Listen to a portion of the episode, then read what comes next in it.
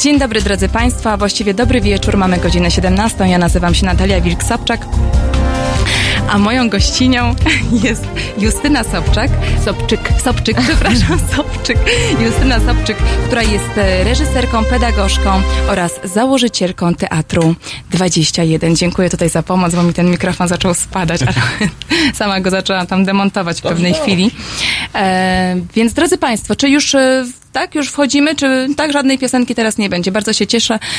Justyna opowie nam e, dzisiaj o Teatrze 21, opowie nam o mm, teatrze, o pedagogice stosowanej teatrze, pedagogice teatru, o tym, czym jest teatr stosowany, ten taki niepokojący społecznie, prawda? I zaczniemy może od takiej rzeczy, dlatego, że mm, dla mnie istotne jest nie tylko mm, problematyczność pewnych obszarów naszego życia, ale dla mnie istotna jest osoba oczywiście, z którą rozmawiam, ten gość, gościni.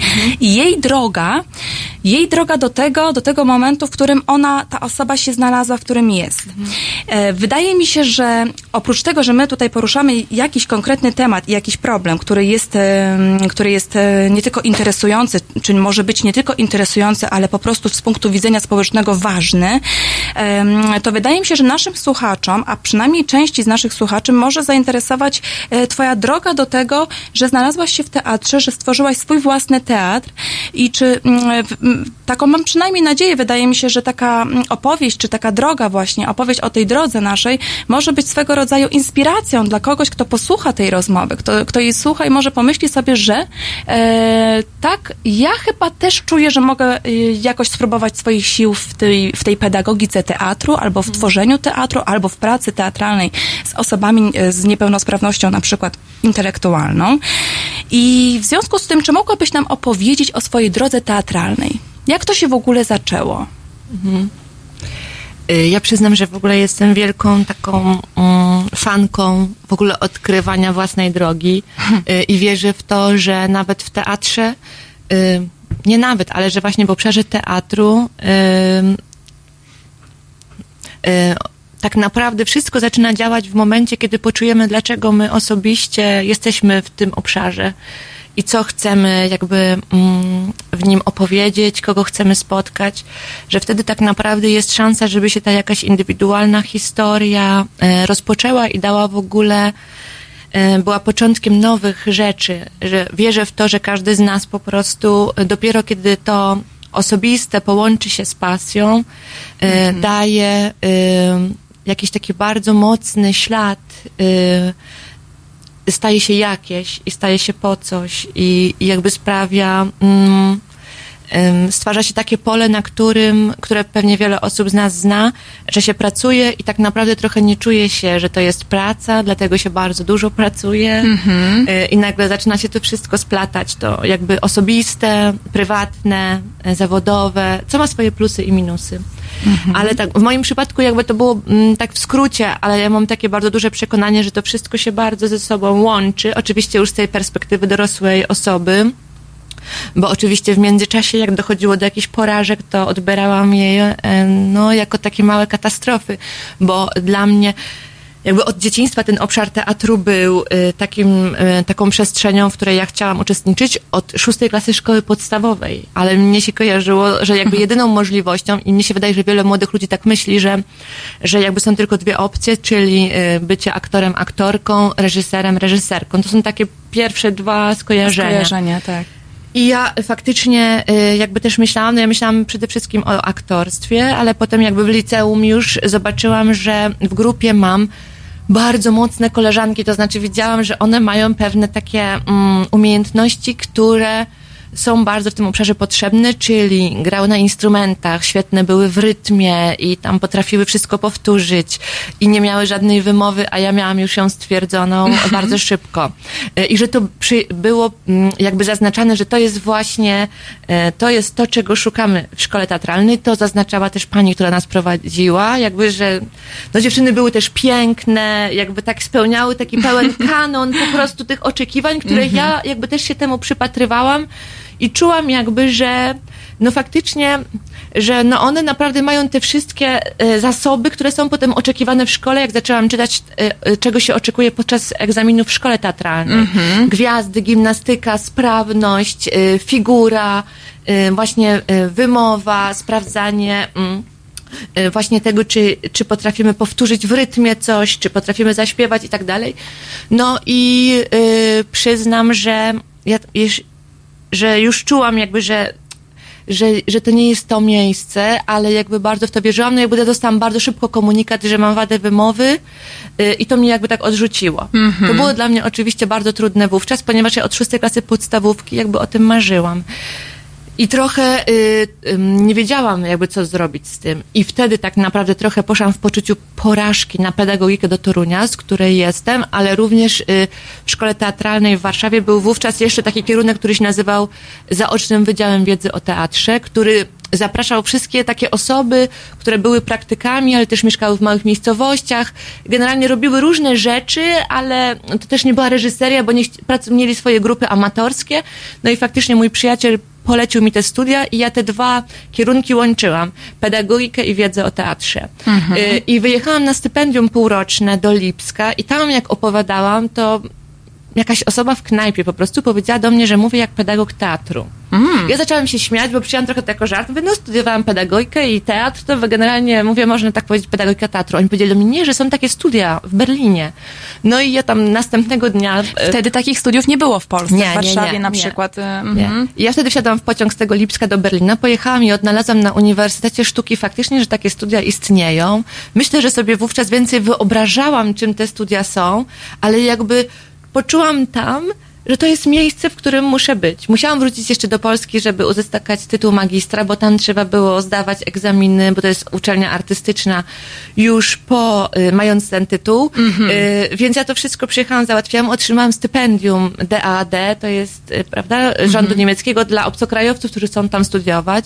Zaliczyłam egzamin taki, y, który umożliwi, z języka niemieckiego, który mi umożliwił studiowanie i naprawdę poczułam wtedy, że to, że mnie ten system polski odrzucił, na który się bardzo denerwowałam, e, jakby byłam wkurzona na niego, że nagle to, że mam wady wymowy, że nie spełniam pewnego kanonu, po prostu mnie odrzuca już na wstępie. Em, I faktycznie y, czułam, że w tym Berlinie to jest jakby miejsce, gdzie nagle spotkałam już na tym egzaminie, pamiętam wstępnym, ludzi, którzy robili tak różne rzeczy i też zaczęłam odkrywać ten cały obszar pedagogiki teatru w Niemczech, czyli odkryłam teatry z osobami z niepełnosprawnościami, które są teatrami zawodowymi, to znaczy mają swoje przestrzenie, teatry, do których widzowie przychodzą. Ich repertuar jest dostępny w gazecie. Odkryłam pedagogów teatru w najlepszych teatrach, y, czyli na przykład w Volksbühne, w Schaubühne. Zaczęłam przeglądać, że każdy teatr instytucjonalny ma. No i tutaj się otworzył jakiś taki wspaniały Ale każdy mnie teatr instytucjonalny ma właśnie... pedagoga teatru, Pedagoga teatru. który prowadzi grupy z młodzieżą, czy też pamiętam dla mnie wtedy wielkim szokiem było w, y, w Volksbühne grupa osób bezdomnych, która przychodziła na próbę i wystawiała Wow. swoje spektakle. Aha. No i dla mnie to było jakieś absolutne otwarcie. To Y, był który rok wtedy? To był rok 2000. 2000. Mhm. E, tak. E, ale dla mnie to było. ym, wtedy miałam coś takiego, że być może trzeba zaufać temu, e, że coś cię odrzuca. To znaczy, że ten uproszczony model też w szkole teatralnej, czyli aktorstwo, reżyseria, no teraz jeszcze doszła dramaturgia, jakby, że naprawdę jakby wówczas e, za granicą było tych em, specjalizacji jeszcze więcej. I takie były chyba bardziej interdyscyplinarne, prawda? Tak. No i, i dla mnie jakby to, jakby wcześniej, bo ja nie powiedziałam o tym, że wcześniej już tak naprawdę od liceum, taką przestrzenią w Toruniu, gdzie ja chodziłam jeszcze jako licealistka, to było, mm, to się nazywało Fundacja Brata Alberta prowadzona przez później mojego profesora e, Andrzeja Wojciechowskiego, który był rzeźbiarzem, czyli pracownia, gdzie spotkałam osoby z niepełnosprawnościami. E, I czułam, że teatralnie w ogóle nic tam mi się za bardzo nie podobało.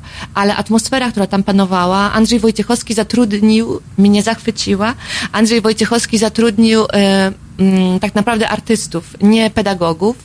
I w tej pracowni y, na osiedlu moim, na Rubinkowie w Toruniu, y, po prostu uwielbiałam tam przychodzić po lekcjach i spędzać czas.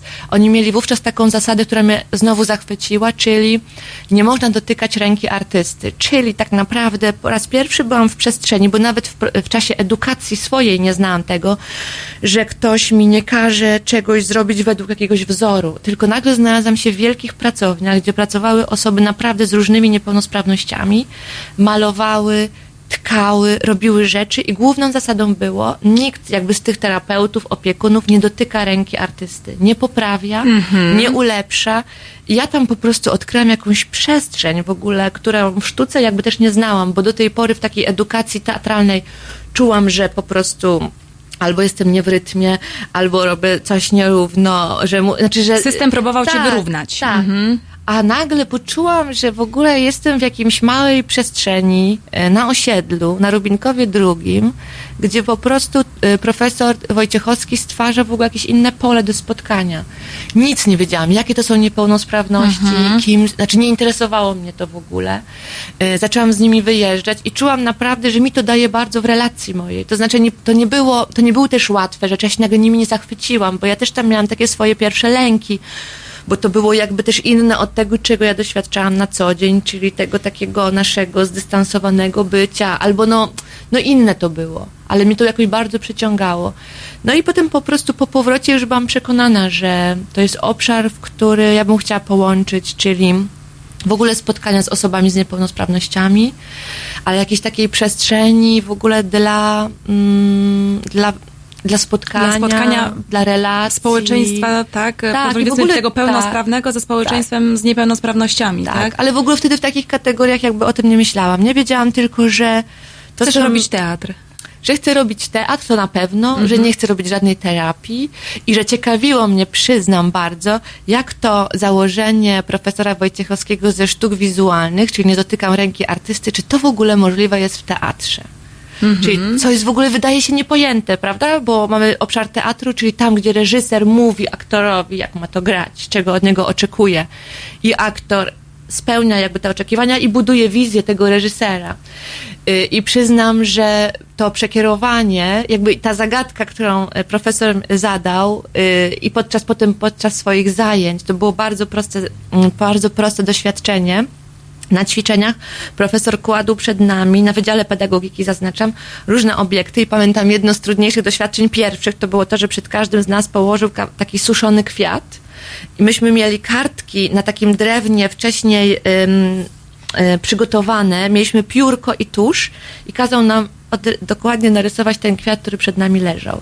I my po prostu nie wiedzieliśmy, co z tym zrobić, bo ja też nie mam żadnego talentu. Byłam wkurzona na niego. On, a on wtedy siadał na trzy godziny i czytał książki. I nas zostawiał z tym. I oczywiście pierwsze do pracy zabierały się osoby utalentowane. I on wtedy przychodził, skreślał i mówił jeszcze raz, to nie jest to samo. I naprawdę ja narysowałam tylko taki malutki kawałek. Potem szło się na egzamin z tymi pracami, które były takimi fragmentami, bo to trwało bardzo, znaczy, go, znaczy godzinę, te zajęcia trwały trzy godziny i mnie się udawało kawałek tylko tego odrysować. I dla mnie to doświadczenie wraca cały czas.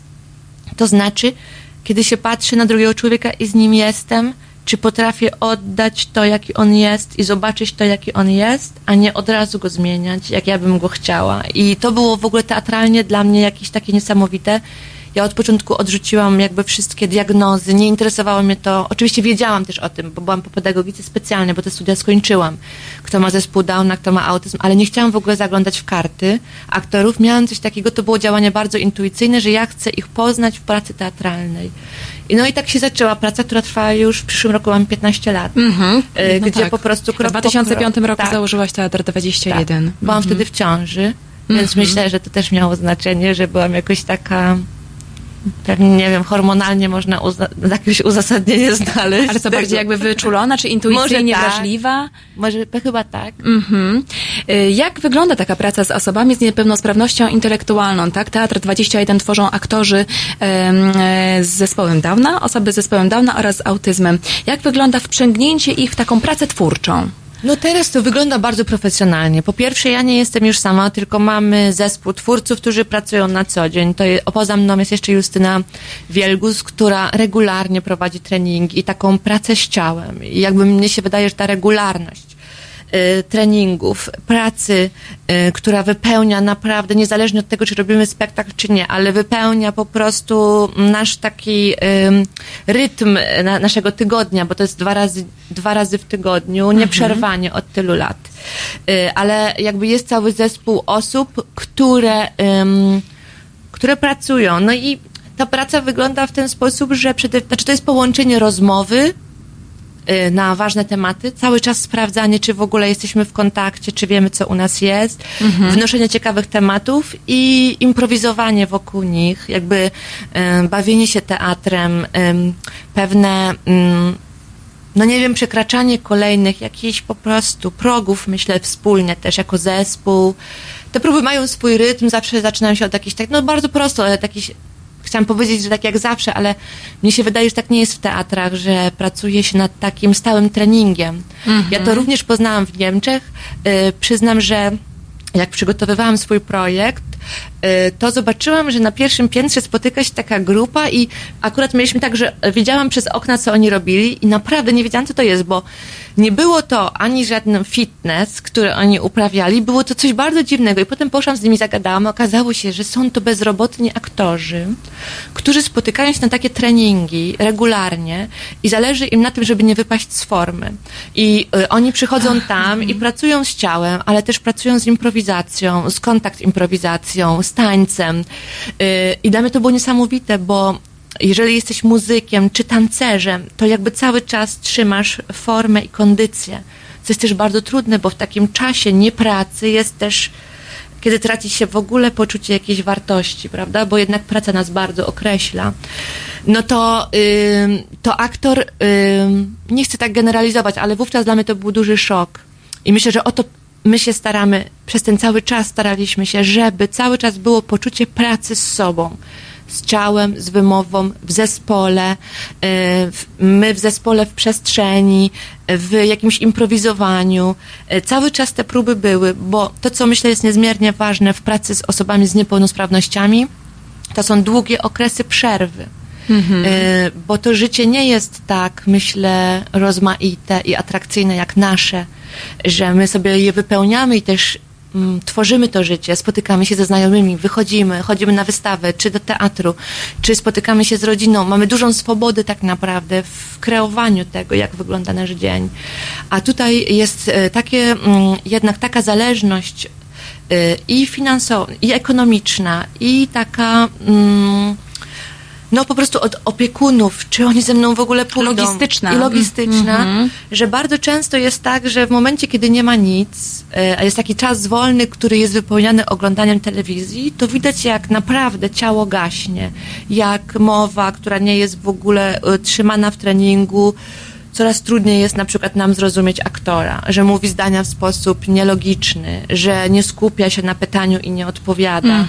Więc y, jeżeli bym miała powiedzieć, na czym nasza jakby siła polega, to na pewno na trzymaniu zespołu, na pracy takiej. Mm, Na utrzymywaniu regularnych treningów, prób. tak, Mhm. tak. Które też nie, nie są związane z tym, że my wypracujemy wyraźną na przykład mowę, czy też y, jakby sprawność taką, która nam się kojarzy. Nie, tak naprawdę to, w jaki sposób pracujemy, to jest trochę coś, co idzie wbrew teatrowi, czyli tak naprawdę jak utrzymać tą specyfikę każdego z aktorów w kondycji swojej. To znaczy, że nie staramy się ich wszystkich, y, bo wiemy, że to jest niemożliwe. U nas nie ma wszystkich czarnych koni, bo to są osoby, które były od początku 21, a przyszły te, które miały ochotę. Czyli no, w ogóle nie dążymy do tego, żeby ten poziom wyrównać. Y, Bo są osoby naprawdę, które śmigają w obszarze teatru po prostu i chciałoby się je mieć w każdym spektaklu, bo po prostu posiadają bardzo dużo takich mm, narzędzi, które pozwalają im być i w relacji z widzem, i się nie boją, jakby są otwarte. Y, mowa im sprawia też lekkość, ale też są osoby inne. I naszym celem Tak na pewno samo jak jest... osoby z tak. pe- pełnosprawnością, prawda? Dokładnie. Mhm. I myślę, że to jest, jeżeli by mówić o naszej pracy, to jest dbanie o to, żeby cały czas był, byli, byśmy w aktywności, żebyśmy byli w aktywności, co nie znaczy, że wszyscy w takim samym po prostu, na takim samym e, poziomie. Mhm, żeby nie byli też wyrównani, Tak. prawda? E, Teatr jest rodzajem e, dialogu z publicznością. Przecież teatr Tak. tworzymy, robimy go po to, żeby móc nawiązać swego rodzaju rozmowę z publicznością, z widownią. Tu sytuacja jest taka, że jest przedstawiany pewien bohater, czy bohaterowie, bardzo specyficzni też, prawda? Specyficzni w tym sensie, że mm, społeczeństwo, jako, spo, jako społeczeństwo mamy różne, mm, y, y, różny stosunek do osób z niepełnosprawnością intelektualną, prawda? Towarzyszą temu różne lęki, różnego rodzaju dystanse, rezerwy, już nie mówiąc o tym, że osoby z niepełnosprawnością intele- intelektualną mm, po, mogą spotkać się z agresją po prostu, tak? To już jest jakby najgorszy wykwit czegoś takiego. Natomiast e, jak wygląda reakcja publiczności? Albo jak wyglądała na przestrzeni tych lat? No mamy 2005, teraz 2019, prawda? I czy na przestrzeni lat jesteś w stanie zauważyć mm, e, postęp jakiś? Tak, tak. Przede wszystkim jest to zmiana jakościowa, to znaczy Mhm. na początku mm, na widowni siedzieli rodzice, opiekunowie, przyjaciele, Mhm. nauczyciele, czyli tylko grono ludzi, które miało kogoś z niepełnosprawnością. A teraz jakby jesteśmy, e, mamy widownię, e, która przychodzi, widownię teatralną, e, która przychodzi, żeby zobaczyć spektakl. Kiedyś mieliśmy po parę osób, gra, zdarzało nam się grać spektakle dla czterech osób. E, Teraz nie mamy problemu z tym, żeby zapełnić miejsca na naszej widowni. Gdzie gracie? W jakich miejscach gracie? Jeszcze bym dokończyła. Tak. Na początku tylko jeszcze powiem bardzo, i to się zdarza cały czas, że zdarzały się osoby, które płakały na widok naszych aktorów. Mówiły na przykład, pamiętam takie słowa, nawet od bliskiej mojej osoby, y, za, która zaczęła płakać i powiedziała, że nie widziałam tyle nieszczęścia y, naraz. Czyli to było tam, przypuśćmy, 14 aktorów niepełnosprawnych.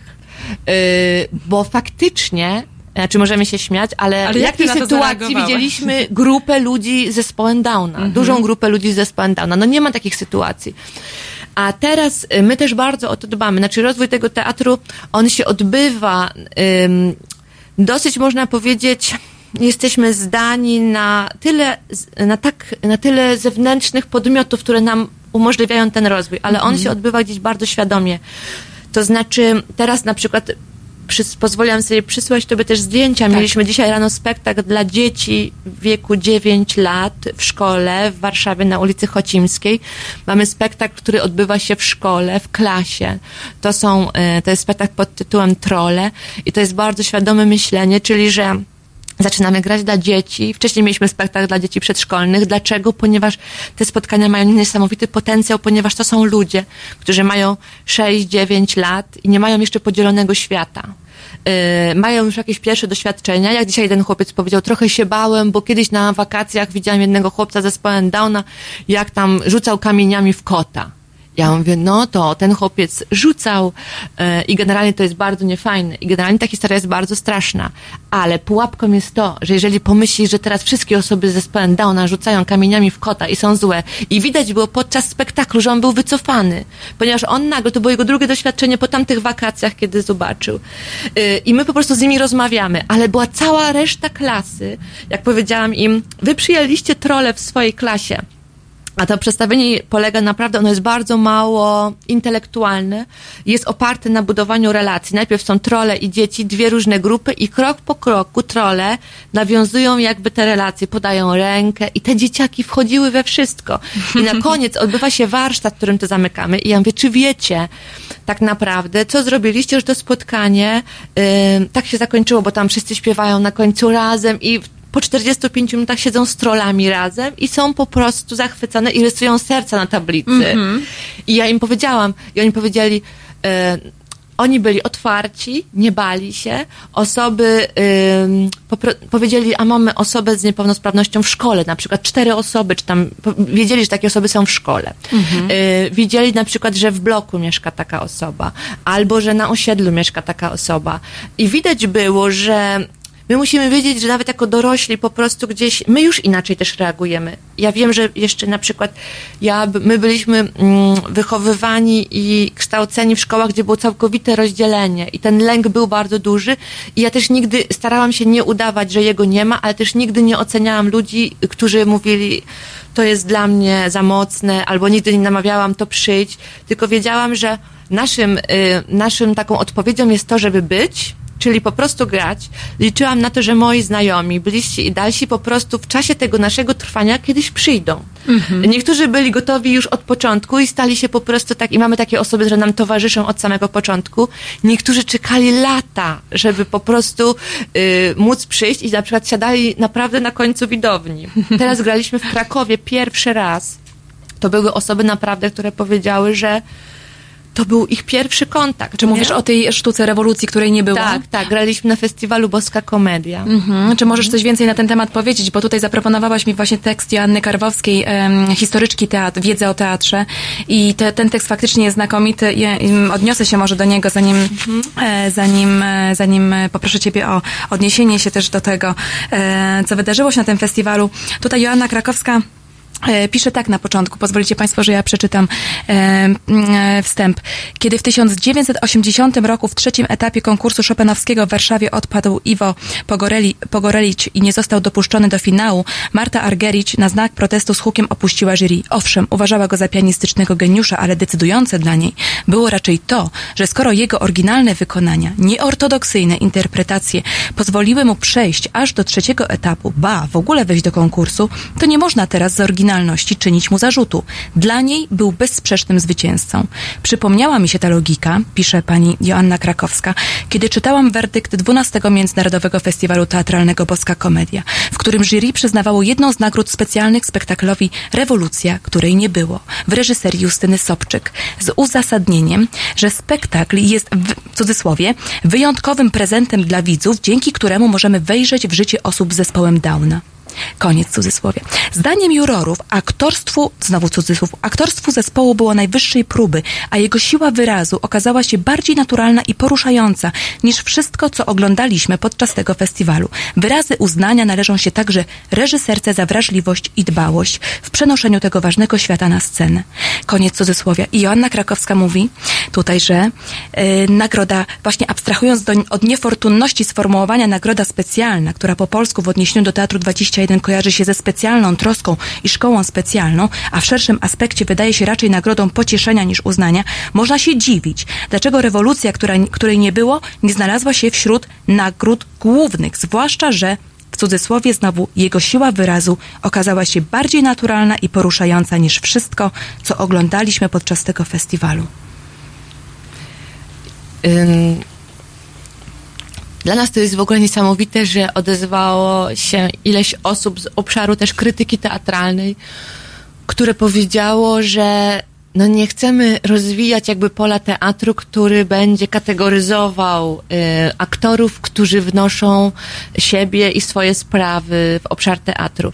Jesteśmy bardzo wdzięczni za zaproszenie, to na pewno, bo to jest pierwszy raz, myślę, że w konkursie stajemy na równym, y, y, na równi z innymi teatrami, jak choćby tutaj niedaleko y, TR Warszawa. I nagle jesteśmy jako Teatr 21 również w tym samym konkursie.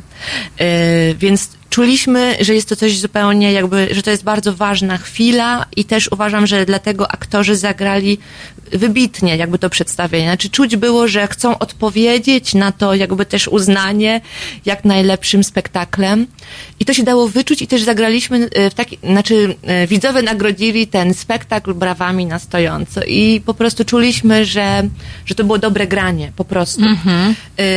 I i ta nagroda tak naprawdę, znaczy dla mnie to jest, to są gesty, które my będziemy pewnie jako pierwsi doświadczać. Y, ja byłam 10 lat temu na festiwalu w Berlinie, gdzie tam po raz pierwszy aktorka z zespołem Downa otrzymała nagrodę aktorską. I to są rzeczy, które po prostu łamią dotychczasowy system. Bo z jednej strony wszyscy się cieszą, bo aktorka z zespołem Downa ze szwajcarskiego teatru Chora otrzymuje nagrodę, ale z drugiej strony jest całe grono osób, mówi, to jest koniec teatru To jest koniec teatru, to jest koniec sztuki aktorskiej, yy, bo nagle dochodzą osoby, które nie są wykształcone, yy, dla pewnego grona nie są aktorami zawodowymi, bo jak wiemy, znaczy w ogóle też nie mają szansy, bo szkoły teatralne w ogóle nie są otwarte na osoby z niepełnosprawnościami, które wnoszą w ogóle nowe jakości, nowy język, nową obecność, nowe obrazy, które jako społeczeństwo nie znamy. I tak naprawdę jest to sytuacja bardzo trudna i mnie się wydaje, że mm, dyrektor festiwalu Bartek Szydłowski, który nas zaprosił, nawet y, nie wiedział, jak trudną sytuację stwarza teraz jurorom, którzy oceniają te, y, te spektakle, mhm. ponieważ no tak naprawdę ta nagroda specjalna ja mogę sobie wyobrazić, że była dla nich jakby e, takim no uznaniem, specjalnym uznaniem naszej obecności. Ale z drugiej strony to już jest dużo dalej. To znaczy my jesteśmy już w ogóle w myśleniu o teatrze i o świecie dużo dalej. To znaczy, że to właśnie specjalne, czyli właśnie specjalna troska, szkoły specjalne, edukacja specjalna. Ja kończyłam pedagogikę specjalną. To znaczy w przypadku osób z niepełnosprawnościami faktycznie to jest, w tym jest pewien gest takiego no, uznania z litością kogoś z mił... takim, to się nie przyjmuje partnersko.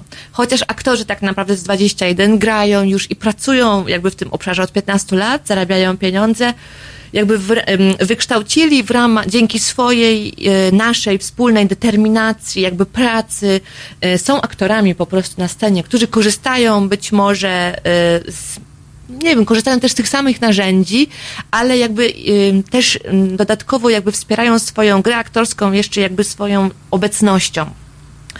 I faktycznie y, dla no mnie... Przede wszystkim swoją, y, jakby, jakby nie patrzeć, y, specyficzną innością, którą, y, nie wiem, czy się ze mną zgodzisz, no ale tą innością, którą my jako osoby oglądające, czy odbierające ten spektakl, y, możemy zauważyć, zrozumieć, zaakceptować. Y, na pewno zauważyć, mhm. Y, nie wiem czy zrozumieć y, i nie wiem czy zaakceptować. My wiemy na pewno, że po latach, że to się udaje. To znaczy, że faktycznie praca z aktorami, kiedy się nie kryje niepełnosprawności, ale stara się tę niepełnosprawność uznać i jakby z niej, jakby łon, dać siłę po prostu, e, dać to doświadczenie widzowi, e, które pokazuje, że to nie są najsłabsze elementy naszego społeczeństwa, jak się często mówi, nie? Naj, no, nasi najsłabsi, trzeba im pomóc. I nagle 21 na pewno zbija ten e, sposób myślenia, mówiąc, nie jesteśmy najsłabsi, mamy bardzo dużo do zaproponowania.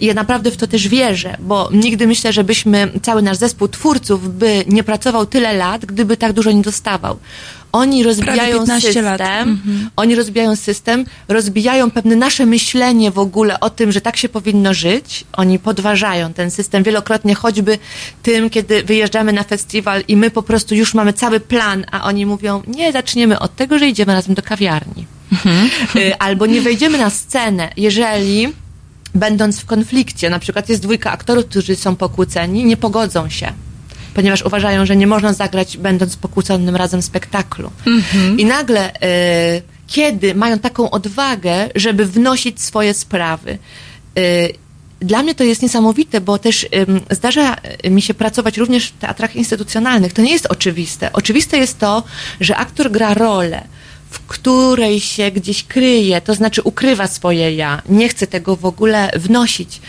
Przypadku niepełnosprawności i jakby teatru wszystko się odwraca, to znaczy to ja chcę być dostrzeżone, uznane, y, zobaczone, uwidocznione, chcę być usłyszane i pewnie dlatego 21 ma też taki mocny wymiar też społeczny, bo do tej pory jakby w tej pracy trzeba było skorzystać z teatru jako pewnego miejsca Y, znaczy z tych zasad, które pozwalały aktorom mówić, być y, i po prostu nie dać nad sobą litować, tylko dokładnie to, że te brawa na końcu są dla uznania ich pracy i... Zasłużone. Tak. Mhm.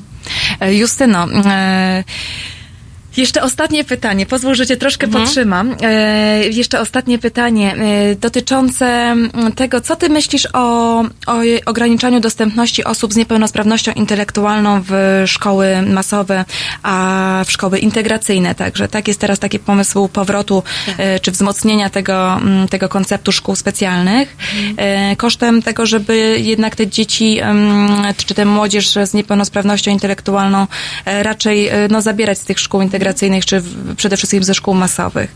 Jakie jest Twoje zdanie na ten temat? No więc ja, y, powiem tak, znaczy szkoły integracyjne są niezmiernie potrzebne, ponieważ to buduje w ogóle kontakt, który jest potem kontaktem na całe nasze życie. Otwiera jakby na pole różnorodności i nie da się naprawdę tego świata tak po prostu poukładać, że my pozamykamy wszystkie osoby według kategorii w stworzonych do tego placówkach. Oczywiście patrząc na doświadczenie naszych rodziców, czyli rodziców osób z zespołem Downa, no to muszę przyznać, że większość rodziców um, zdecydowała się na szkołę, tak zwaną szkołę specjalną. To była szkoła społeczna, też założona przez nich, bo w szkołach integracyjnych, jakby jeszcze w momencie, kiedy jest tam klasa 1-3 i osoby z zespołem Downa są takimi, no po prostu na, na poziomie jakby dzieci, jakby taką, no traktowane są trochę jako takie, nie wiem jak to nazwać, jako takie miłe, mm, miłe osoby, takie, mm, mhm. które obdarzają właśnie y, takim miłym gestem, które są uśmiechnięte, ciepłe, pogodne. Mhm. Y, I na tym, y, w tym momencie jeszcze udaje się to połączyć. Ja, ja, I oni zdecydowali się na tę szkołę dać szansę, z której jakby też nasz teatr się wywodzi. I to jest ich decyzja. Ja uważam jednak, że jako społeczeństwo powinniśmy pracować na rzecz wspólnego bycia. To znaczy, Y, to wymaga, tylko to wymaga zmiany nie po stronie w ogóle właśnie tych osób, tylko po naszej stronie, to znaczy musi się zmienić system kształcenia, to znaczy nauczyciele muszą być wspierani, muszą pracować po prostu nauczyciel właśnie ten wspierający, y, tworzy z nauczycielem, wychowawcą klasy plus innymi nauczycielami zespół. To znaczy to nie jest jedna osoba nagle, która ma sobie poradzić z klasą, ponieważ faktycznie dzieciaki y, autystyczne potrzebują y, czego innego, prawda? Że musimy, trudno jest w szkole odpowiedzieć na jakieś indywidualne potrzeby i to wie każdy z nas, nawet jeżeli nie ma niepełnosprawności, że generalnie tego nie dostajemy. I że jakby siłą, znaczy jakąś strategią na przejście systemu edukacji jest to, że się zlewasz i idziesz, maszerujesz po prostu ze wszystkimi i to, z czym jest problem, to są ci, którzy po prostu mają jakby, są trochę przed i trochę za. I jakby nasza szkoła nie potrafi sobie dokładnie poradzić z tymi sytuacjami. Więc ja uważam, że że jestem za integracją w szkołach, jestem za wspólnym byciem, ale jestem naprawdę za tym, żeby na nowo zastanowić się, jak taką, jak taką edukację przeprowadzać, czym ją wspierać, bo to jest naprawdę sprawa, na którą warto jakby mm, warto się skupić na tym. Tak samo jak uważam, że w szkołach artystycznych, to się wydaje nam nie do pomyślenia, powinny być osoby z niepełnosprawnościami, ale w co to uderza? To uderza w system ludzi, którzy zostali, jakby utożsamiają, przypuśćmy w szkołach teatralnych, teatr z tekstem literackim, z literaturą, czyli pewna y, właśnie z techniką i teraz, żeby móc przyjąć osoby z niepełnosprawnością, to kto musi się zmienić? Tak naprawdę muszą się zmienić osoby, które uczą. Czyli tak naprawdę cały czas pracujemy ze z pewną zmianą świadomością, pracujemy na zupełnie miękkich rzeczach. Mhm. Mnie się wydaje, że to jest w ogóle przestrzeń, na którą e, która jest najważniejsza i na tym też nam w teatrze najbardziej zależy. To znaczy my nie, nie, my nie zabiegamy o jakąś taką nie wiem, radykalną zmianę też w geście. Oczywiście ona potem też się przejawia, ale przede wszystkim chodzi o, o pewną zmianę w świadomości tego, że jesteśmy różni, że są różne środki wyrazu, że tak jak u nas y, w teatrze jest zasada taka, że każdy ma prawo wypowiedzenia się, a mamy aktorów, których my sami nie rozumiemy. Ale ja mówię, nie rozumiemy wielu języków i czy to daje nam prawo, żeby innym osobom zabraniać się wypowiadać? Więc tak naprawdę to jest pewne doświadczenie, bardzo trudne, dla dwóch stron, że mamy aktorkę, która mówi coś, bo ona wszystko rozumie yy, i wypowiada się. Nikt z nas tego nie rozumie, ale na poziomie pewnych emocji, jej ekspresji, jakby czujemy i dokładnie znam takie rozmowy i pamiętam takie rozmowy z. Yy, widzami, którzy mówili, wiesz co, znaczy po prostu nie zrozumiałem słowa, a najbardziej identyfikowałem się na poziomie pewnego niezrozumienia, mhm. na poziomie pewnej emocjonalności właśnie z Teresą.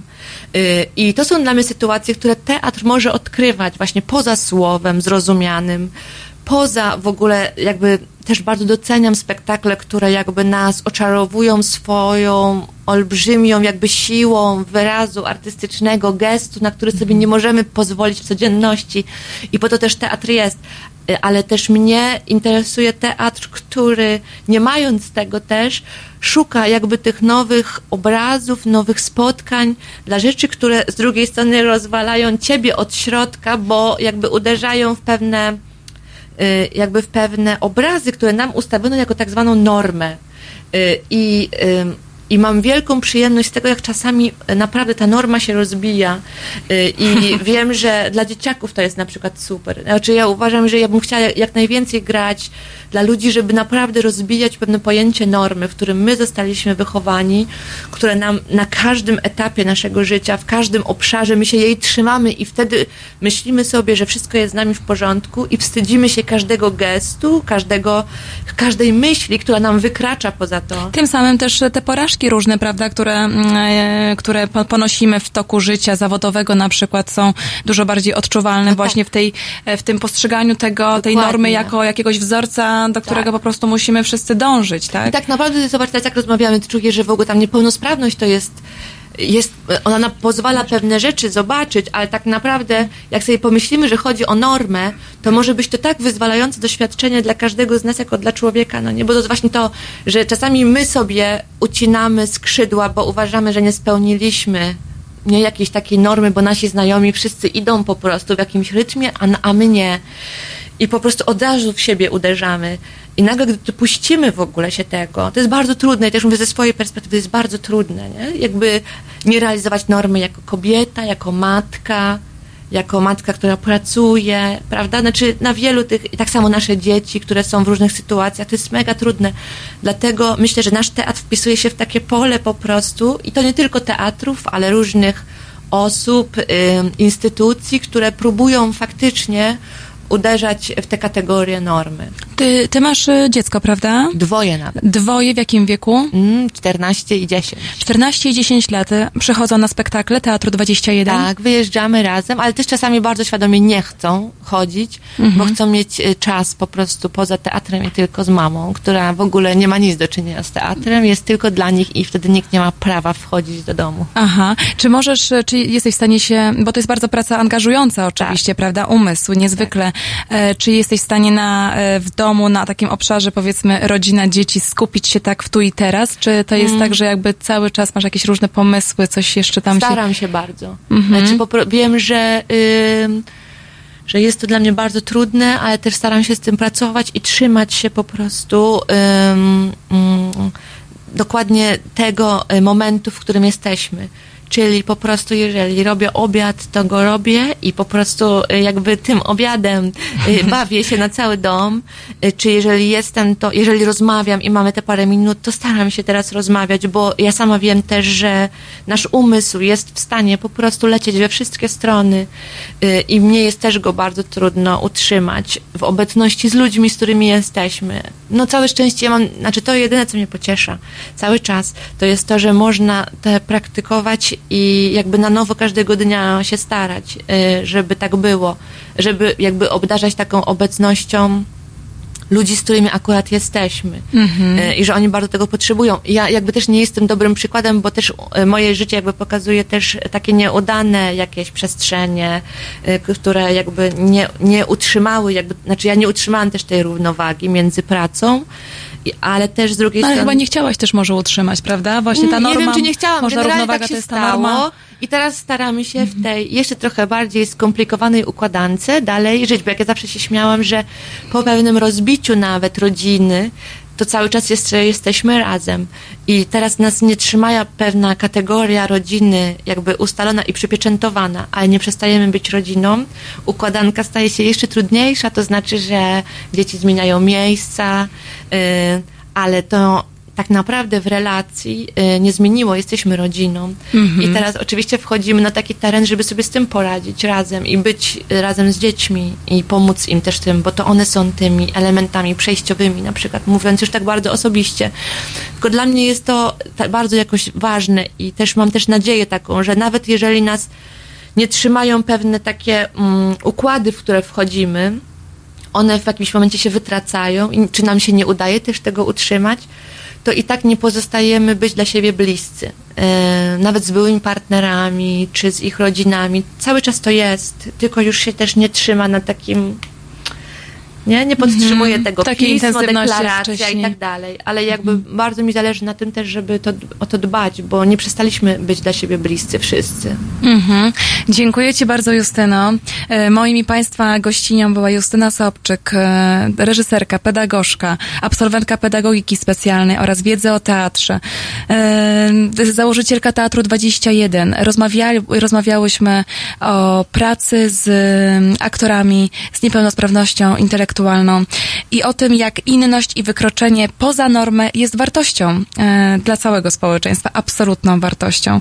E, zapraszamy na spektakle Teatru 21. Tak, mogę zapowiedzieć, 23 i 4 stycznia w Zachęcie będą dwa pokazy rewolucji e, i zapraszam po prostu już w tym momencie wszystkich widzów, dorosłych i młodzież, młodzież, która by chciała nas zobaczyć. Zapraszamy serdecznie, to jest spektakl Rewolucja, której nie było. Według rankingu polityki polityki najlepszy spektakl sezonu. Mhm, najlepszy spektakl sezonu nagrodzony na tegorocznym festiwalu e, Boska Komedia w Krakowie. Bardzo Ci dziękujemy, Justyno. Dobrego wieczoru. Dziękuję bardzo.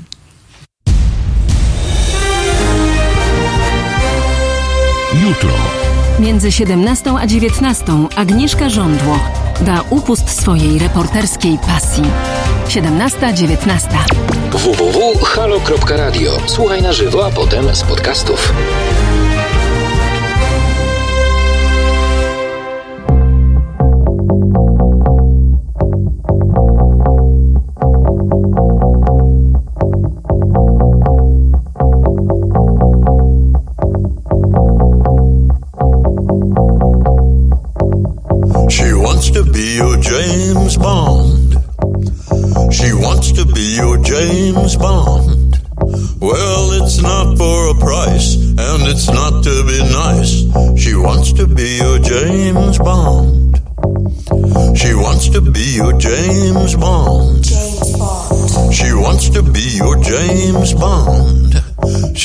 Might stand in your way, but still she'll save the day. She wants to be your James Bond. James Bond. Oh. She walks like him, talks like him too. She can suss out the spy, even if it's you. She trusts no one, not even herself. She makes no sudden moves chalks it up to stealth.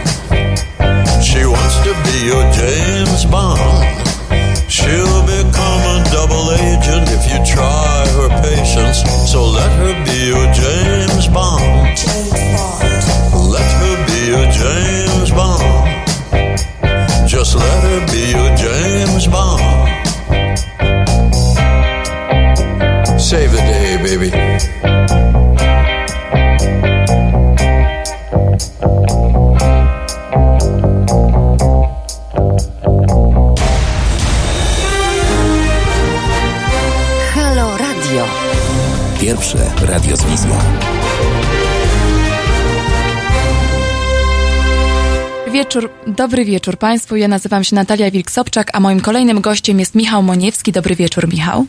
Witam e, Cię, Natalio, witam słuchaczy.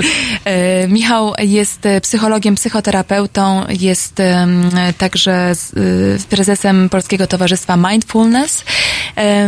Kim jeszcze jesteś? Jak jeszcze można Cię zatytułować? Bo tam jeszcze parę takich rzeczy dość istotnych jest, między innymi terapeuta stresu, tak? Tak, tak. Jestem trenerem redukcji stresu opartej na uważności, czyli mindfulness i terapeutą traumy metodą somatic experiencing. Niedawno, od niedawna certyfikowanym. E, Będziemy z Michałem rozmawiać o praktyce uważności i jak to mm, już bywa w naszych rozmowach, na pewno rozciągniemy ten temat, e, czy rozciągniemy naszą rozmowę na inne obszary, na przykład związane z, chociażby tak cały czas związane z mindfulness, ale obszary y, połączone, czy mówiące o regulowaniu emocji u dorosłych i u dzieci, o tym właśnie jak czerpać z tego, co jest tu i teraz, czerpać jakąś wartość i nie być właśnie myślami gdzie indziej. E, za- Zaczniemy, zaczniemy od, od tego, ponieważ moją gościnią przed chwilką była Justyna Sobczyk, e, reżyserka, pedagogzka mm, i założycielka grupy teatralnej Teatr 21. I rozmawiałyśmy mm, właśnie o mm, pracy z, e, aktorskiej, pracy teatralnej, pracy twórczej z osobami z niepełnosprawnością intelektualną, z zespołem Downa i autyzmem. I oczywiście mm, ym, rozumiemy z tej rozmowy, że taka praca jest bardzo absorbująca, bardzo absorbująca emocjonalnie, mentalnie. Y, Justyna powiedziała, że oczywiście jak wraca do domu, stara się skoncentrować na tym, co jest tu i teraz. Ma dwoje dzieci y, i, i, i jakieś tam jeszcze swoje życie osobiste, stara się oczywiście koncentrować na tym. Natomiast no, nie zawsze jest to oczywiście łatwe. Y, Ja mam takie pytanie do Michała, mm, jak można to, jak, można ćwiczyć to, tę uwagę właśnie na tu i teraz, ponieważ wielu z nas mm, wykonuje różne absorbujące i emocjonalnie mm, też wykańczające, można powiedzieć, zawody. Ty zresztą sam jesteś psychoterapeutą, psychologiem i masz do czynienia z różnymi problemami ludzi, więc myślę, że z własnego doświadczenia też możesz powiedzieć, jak ty sobie z tym radzisz, prawda, kiedy wracasz do domu i po prostu właśnie jestem już w domu, nie jestem już w pracy. E, I jeszcze tylko przytoczę taki fragment książki mm, e, Donalda Tuska szczerze. Mnie to za, zainteresował taki fragment e, właśnie, mm, przeczytam go, przytoczę. E, dziś w budynku Rady, to jest 2014 rok, 23 grudnia, taki zapisek z dziennika. Dziś w budynku Rady prawie pusto. Ci, co jeszcze zostali, ze zdziwieniem oglądają się za mną. Co on tu jeszcze robi? Pakuję prezenty dla wnuków, kiedy dzwoni Erdogan. Rozmawiamy o wojnie w Syrii i o narastającej fali uchodźców. Obaj czujemy, że w przyszłym roku to może być nasz najważniejszy problem. A potem kolejny paragraf. Samolot ląduje w Gdańsku. Gosia czeka w domu, wykończona przygotowaniami do Wigilii. Mam jej tyle do opowiedzenia, ale idzie spać. I tak dalej, i tak dalej. Ja czytam ten fragment, myślę sobie, jak właśnie umysłowo można rozdzielić uwagę, no na przykład w przypadku takiej bardzo y, poważnej funkcji, jaką jest na przykład przewodniczący Rady Unii Europejskiej, ale w ogóle u osób, które y, no, y, no właśnie tak jak rozmawialiśmy przed naszą, y, przed tym, zanim weszliśmy na antenę, u osób, na przykład u CEO, CEO, prawda? Jak to, jak to właśnie wygląda, te, te, te ważne sprawy, jak je oddzielić, jak o nich, jak je os- zostawić na bok naszej uwagi w momencie, kiedy wracamy do domu i już spotykamy się z partnerem, partnerką, z dziećmi albo z kochankiem, z kimś tam, kimkolwiek, prawda? Co, co, co, co, ja- ja- ja- jak to ćwiczyć, twoim zdaniem? No taka pierwsza normalizująca informacja, jaką mam, to nie przejmujcie się Państwo, większości osób się to nie udaje. E, także wszystko z wami w porządku i w normie, w środku rozkładu normalnego. E, A to ciekawe, bo właśnie przed chwilką z Justyną Sobczyk rozmawiałyśmy o tym, żeby wykraczać poza normę, a teraz będziemy No. mówić o tym, że w jakimś sensie ta norma to tak, to był jest... komunikat normalizacy- normalizujący, że, że nie jest nic nie w porządku, kiedy to się nie udaje. Mhm. Wręcz jest to po prostu podleganie standardowym e, mechanizmom. Mam trochę znajomych wśród trenerów korporacyjnych, firmowych. Też kiedyś zdarzało mi się pracować e, w tej branży i oni często śmieją się z tego oddzielania pracy od e, życia prywatnego, e, że, to, że to jest pewnego rodzaju złudzenie. To trochę jakby oddzielić, e, no nie wiem, psychologię od biologii, tak? Ciało od umysłu. E, także większości osób się to e, nie udaje. Powstało takie określenie work-life balance, ale ono nie zawiera w, miejscu tego myślnika, nie zawiera jakiejś nieprzepuszczalnej ściany między work a life. E, I to wymaga treningu. E, I teraz trochę poszerzę ramę, czyli poszerzę kontekst. W zasadzie takie oddzielanie pracy od życia prywatnego, jednej chwili od drugiej chwili, dużej sprawy od drobiazgu, zajęcia się no nie wiem, ważnym e, przygotowaniem ważnego posiłku, a ukucnięciem i e, wyjściem naprzeciwko jakiegoś małego problemu naszego małego dziecka. Mm, nie wiem, zatopienie w myślach, jak załatwić jakąś sprawę w pracy i zauważenie kogoś na chodniku, komu, nie wiem, tam staruszce, tam, nie wiem, pomarańcze się wysypały z torby i można jej pomóc, to w zasadzie jest praktyka, e, która może obejmować całe dnie i całe życie. I dopiero taka praktyka, jeśli ona zacznie być taką złotą nicią, no, umożliwia rozpostarcie pewnej półprzepuszczalnej, nie w pełni szczelnej, e, jakiejś błony między tym work a life, żeby zaprowadzić tam balans. E, I to jest proces taki, proces stopniowalny. To nie jest proces zero-jedynkowy. To jest po prostu ciągłe wracanie do bieżącej chwili i zastanawianie się, no, odnosząc się do e, tego fragmentu z książki Donalda Tuska, zastanawianie się, po co się przyleciało na tą wigilię. Owszem, jakoś nas przeszłość trzyma. E, telefon z Droganem, tak, wojna w Syrii, ważne sprawy na poziomie Unii Europejskiej, po czym przylatujemy do tego Gdańska i, i teraz jest czas na wigilię. No i pytanie, czy jesteśmy panem swojego umysłu, czy jego wymysłem, że tak zacytuję mojego drugiego nauczyciela, e, czy jesteśmy taką władzą, która ma władzę nad sobą, a tu słowo władza jest może, no chciałem się odnieść do bodajże jakiegoś tam Marka Aureliusza, że najgorsze, a może pomyliłem tego starożytnego e, speca od Poznaj samego siebie, ale um, padł, e, chodzi mi o takie określenie, że najgorszą władzą jest e, ta władza, która nie panuje nad sobą. E, czyli kiedy jesteśmy szefem czegoś, chociażby z jednoosobowej działalności, albo jakiejś większej, albo politykiem, albo e, szefem rodziny, jednym z dwóch, Jednym z kilku. e, czyli jest, pełnimy jakąś władzę rodzicielską, e, to dobrze byłoby tą władzę zaprowadzić w sobie. I to jest proces powolny. Mówisz o kontroli? No właśnie, ja nie lubię tego słowa kontrola. Ostatecznie, w pewnym stopniu po latach. Ja nie to lubię słowa władza. Wpływ. No ja też nie lubię słowa władza, kontrola.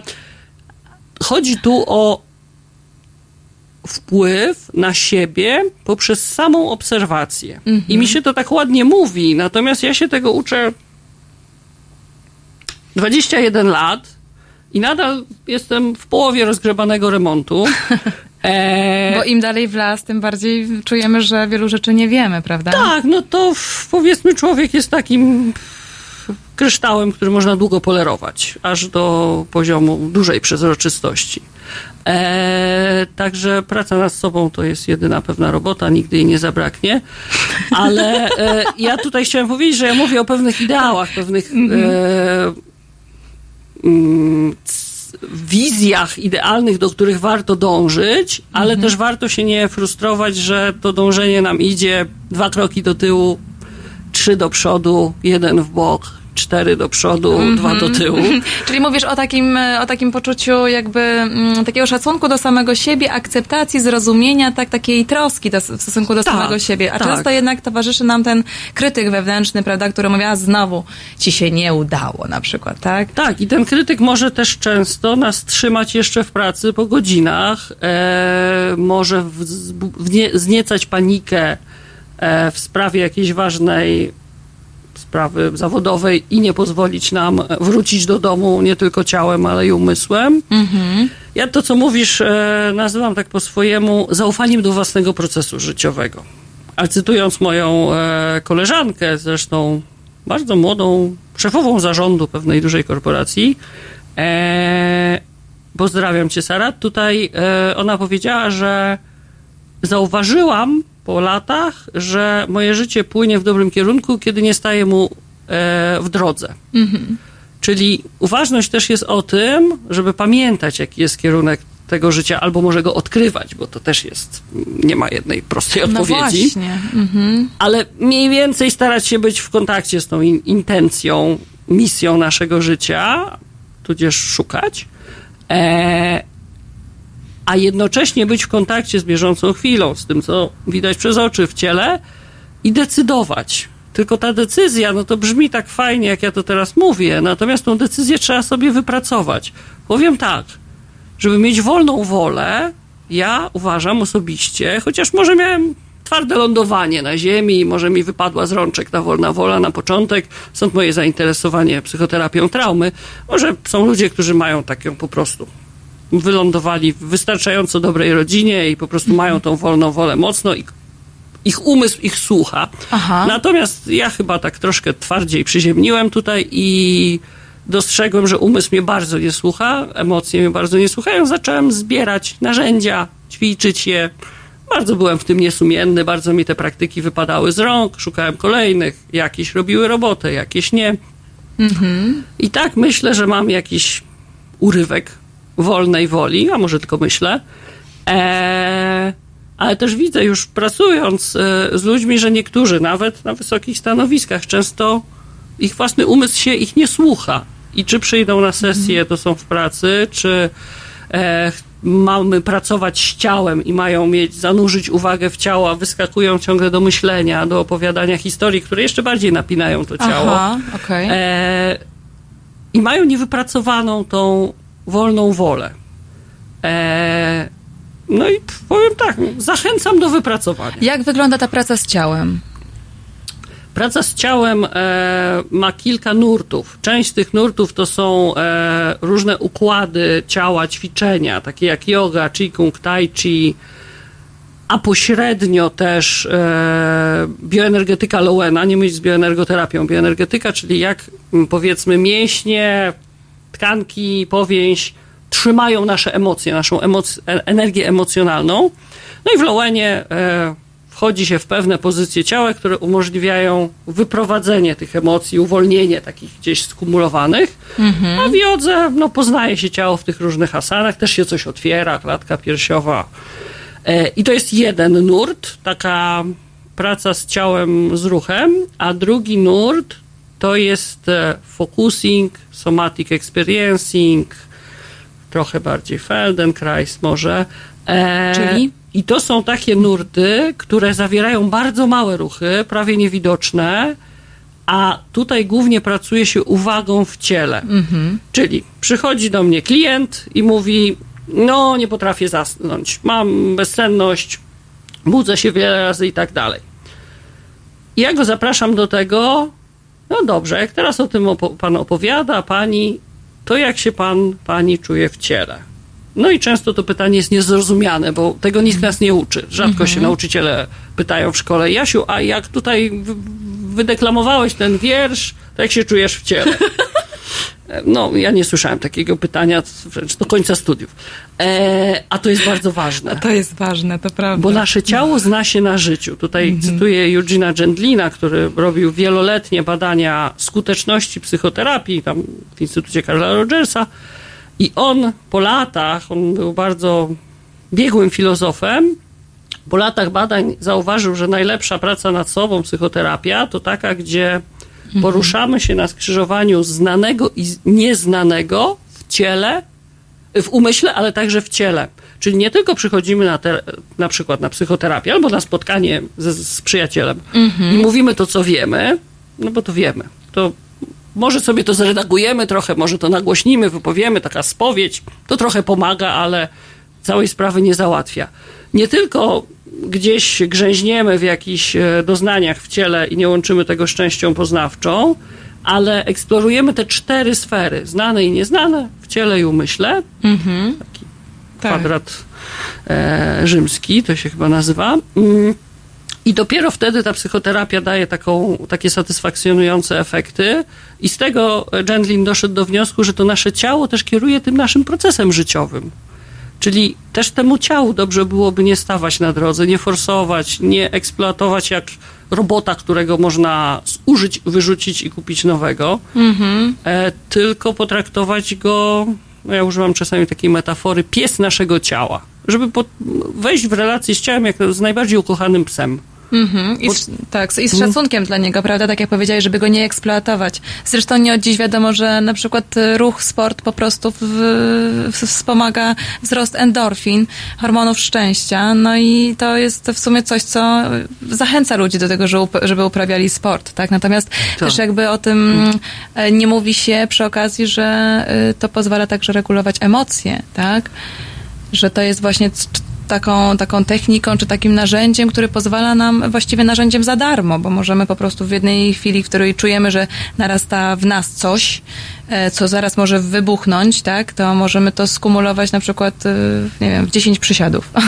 Tak, tak. E, tutaj podam taki może dużego kalibru przykład, może trochę traumatyzujący, ale mam taką przyjaciółkę, lekarkę, która bardzo starała się o dziecko i ostatnie takie, ostatniej szansy in vitro zakończyło się poronieniem. Już była za stara na to, żeby, żeby dalej się starać i była bardzo, bardzo zdruzgotana, rozgoryczona. E, I ona tak sobie z tym poradziła, że e, prostu kupiła rakietę tenisową, e, poszła na, na halę do takiego garażu i tam przez wiele tygodni napierniczała piłeczką w tą e, ścianę, po prostu raz lewą, raz prawą ręką, do spocenia się, e, do zlania potem i w ten sposób jakoś e, wypromieniowywała tą, tą stratę, tą, mhm. tak powiem, nieśmiertelność, której uciekła. Mm-hmm, mm-hmm. Mm. Jest jeszcze oddech, wartość oddechu, prawda? Tego, tego właśnie mm, takiego momentu, który możemy wykorzystać e, w poradzeniu sobie ze stresem, z tremą, znowu z tą złością, która gdzieś tam przychodzi. E, jak miałam taką rozmowę mm, e, kilka miesięcy temu z Dobrawą Borkałą, to jest właśnie taka terapeutka oddechem, znaczy ona siebie nie nazywa terapeutką, w tym sensie ona nie jest certyfikowaną jakąś terapeutką, tylko ona prowadzi takie warsztaty oddechowe. Mhm. I to są wspaniałe warsztaty. Ja miałam przyjemność uczestniczyć w takich warsztatach, no i miałam przyjemność z nią rozmawiać. No i oczywiście ona mówi bardzo ważne rzeczy.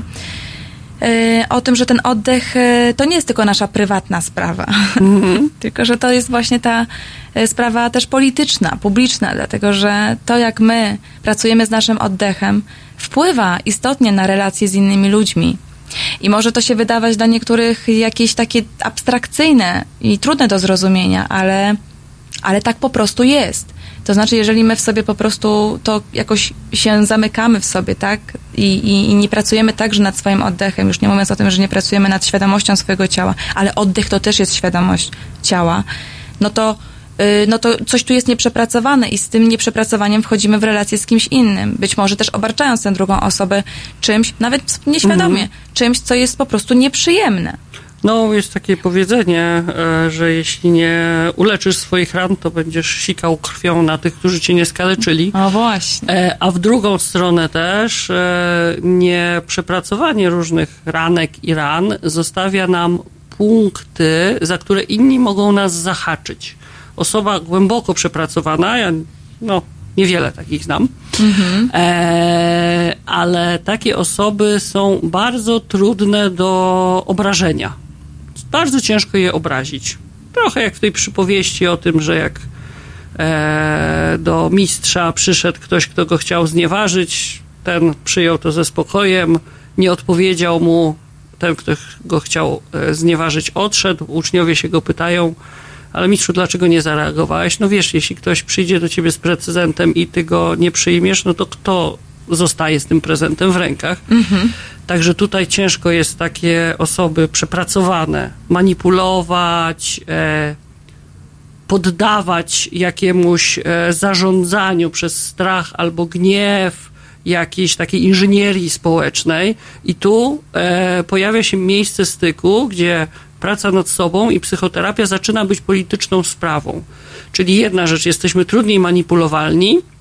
Druga rzecz, rośnie, dobrze by było, żeby rosła, nasza świadomość. I tak jak na sobie możemy się nauczyć, gdzie jest miejsce, gdzie możemy oprzeć możliwie najkrótszą dźwignię, że zacytuję film Siła Spokoju, który też bardzo polecam, e, i przy użyciu minimalnej siły, a czasami całej siły naszej pączkującej, dopiero kiełkującej woli, e, ale e, w optymalny sposób zastosowanej możemy zatrzymać jakiś mechanizm psychiczny, który potem może urosnąć do mm, wielkości mhm. potężnej kuli śniegowej i nas e, przytłoczyć. Mhm. E, I tutaj ja to nazywam tak, jakby to było jakieś robienie, ale to miejsce włożenia tej minimalnej dźwigni to w znacznym stopniu jest działanie przez samą obserwację. I ja się tego uczyłem parę dobrych lat. Jeszcze cztery lata temu, jakby ktoś mi powiedział, że można załatwić sprawy przez samą obserwację,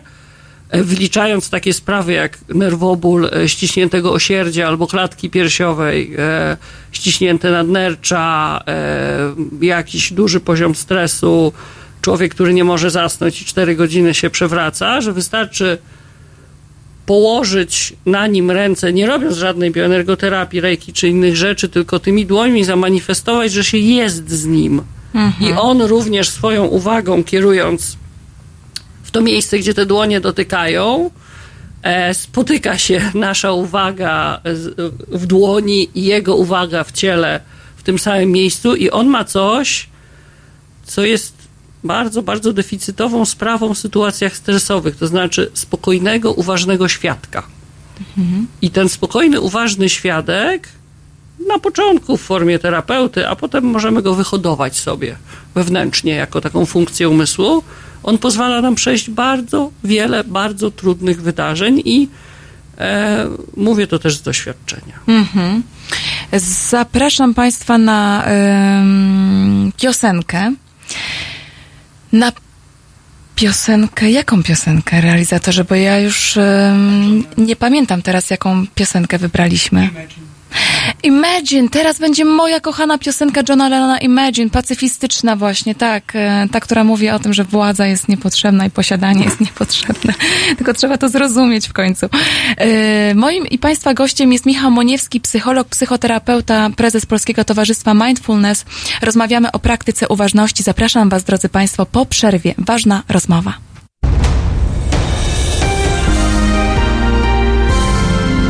Poniedziałek między 19 a 21 dziennikarz śledczy Tomasz Piątek i tajemnice sługusów Moskwy z polskimi paszportami.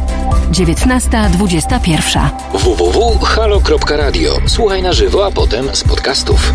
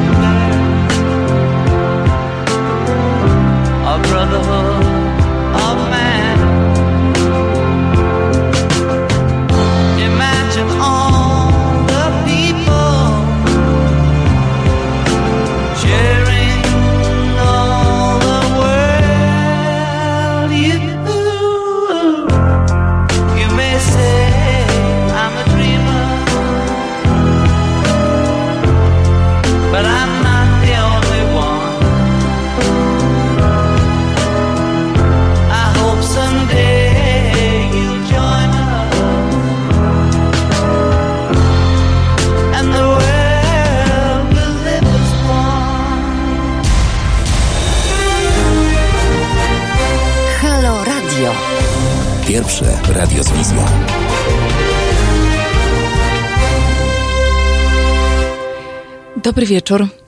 Nazywam się Natalia Wilk-Sobczak. Moim i Państwa gościem jest e, Michał Moniewski. E, drodzy Państwo, piszecie, tutaj Paweł Rób pisze e, taki, takie, takie pytanie. Bardzo proszę o zadanie gościowi pytania, czy psychoterapia może być szkodliwa dla pacjenta, czy może mu w jakiś sposób zaszkodzić? To ja metaforycznie tak sparafrazuję trochę to pytanie, e, czy rekultywacja e, terenu po zakładzie chemicznym, gdzie używano jakichś toksycznych rzeczy, może być szkodliwa dla okolicy? Może, ale również zostawienie tego e, bez pracy nie powoduje, że problem znika. Czyli owszem, rekultywując ten teren, wykopując te jakieś beczki z jakimś formaldehydem czy innym, inną rtęcią, e, jest ryzyko, że coś się rozleje. I istnieje, istnieje w e, psychoterapii określenie dekonstrukcji pozytywnej, kiedy człowiek już ma taki remont, że trochę nie wie, jak się nazywa. Jest ryzyko e, dekompensacji psychotycznej, jeśli jest dużo, dużo rzeczy, ale to w Powiem tak, terapia prowadzona odpowiednio wolno i tutaj niektórzy by chcieli mieć szybko tą terapię, jeśli to jest, e, jeśli to jest e, terapia jakichś wysoko emocjonalnych wydarzeń, na przykład traumy szokowej, wczesnej traumy, e, albo kompleks PTSD, czyli seryjnej, złożonej traumy, wiele traum. E, nie może trwać krótko, ponieważ energia emocjonalna, która jest zgromadzona w układzie nerwowo mentalnym, umysłowym takiego człowieka, e, jeśli będzie wyzwolona krótko, e, to będzie bardzo niekomfortowa, zalewająca, nieprzyjemna i będzie niosła ryzyko jakiejś właśnie dekompensacji, czyli wypadnięcia z homeostazy, z Tej e, samoregulacji. Tak. Mhm. Ym, Ostatniej, tak tutaj właśnie ktoś miał takie wątpliwości, czy Michał Moniewski już był w jakimś programie. Tak, e, Michał Moniewski był w zeszłym tygodniu w, w moim programie w Halo Radio e, i my kontynuujemy tę rozmowę. I teraz chciałabym nawiązać do takiego wątku, który e, poruszyliśmy na naszej ostatniej rozmowie właśnie w zeszłym tygodniu. Powiedziałeś o tym, że trwają jeszcze badania na ten temat, ale już można mniej więcej powiedzieć, czy zaryzykować taką tezę, że właśnie serce i mózg wytwarzają to pole magnetyczne, które wpływa na działanie serc i mózgów innych osób w naszym bliskim otoczeniu. Y, Co po prostu wydaje mi się em, Science fiction. Taki. ja, znaczy nie, znaczy Aha. mi to się niewiele że wydaje rzeczy science fiction, ale w tym sensie, że to jest e, piorunująca informacja.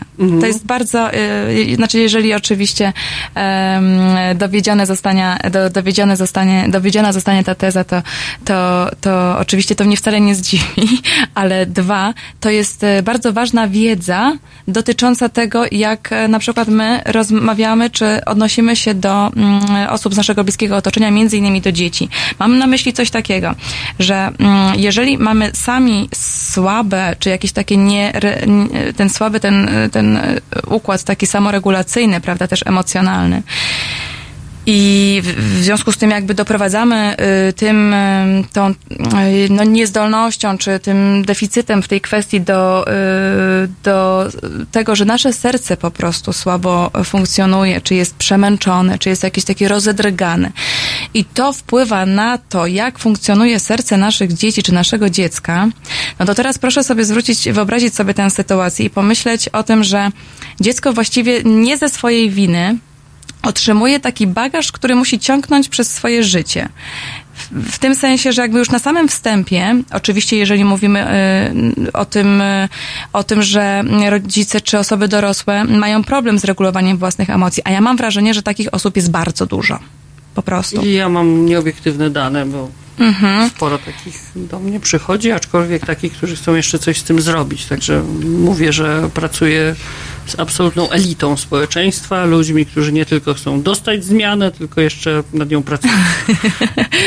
I pracować nad sobą właśnie. Więc y, dzieci do, otrzymują od y, takich niewyregulowanych dorosłych, otrzymują taki bagaż już na wstępie.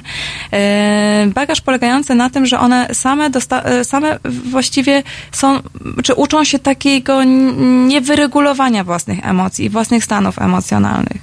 Czy ja to dobrze rozumiem, że, że tak po prostu jakby jest ryzyko oczywiście takiego, takiego nie, takiej nieporadności emocjonalnej u dorosłych. E, tak, ja tutaj tak szybko przebiegnę przez ten aspekt serca. E, tutaj tym, e, to, że pole magnetyczne emitowane przez serce jest silniejsze niż pole magnetyczne emitowane przez mózg, no to w medycynie od dawna wiadomo. Te wzmacniacze związane z EKG są dużo słabsze tak. i prostsze. Jest to kawał mięśnia, e, Także wydziela silne pole magnetyczne w porównaniu do tych tam cieniutkich neuronków w tej szarej masie w głowie. Te wzmacniacze do tego sprzętu EEG, elektroencefalografów, muszą być dużo bardziej czułe, wyrafinowane. Także to medycyna, taka technika medyczna już wie od dawna. Natomiast jak to wpływa między ludźmi, no to jest jeszcze na obrzeżach takiej em, głównego nurtu nauki. E, badaniem tego zajmuje się Instytut Matematyki Serca, o którym wspominałem.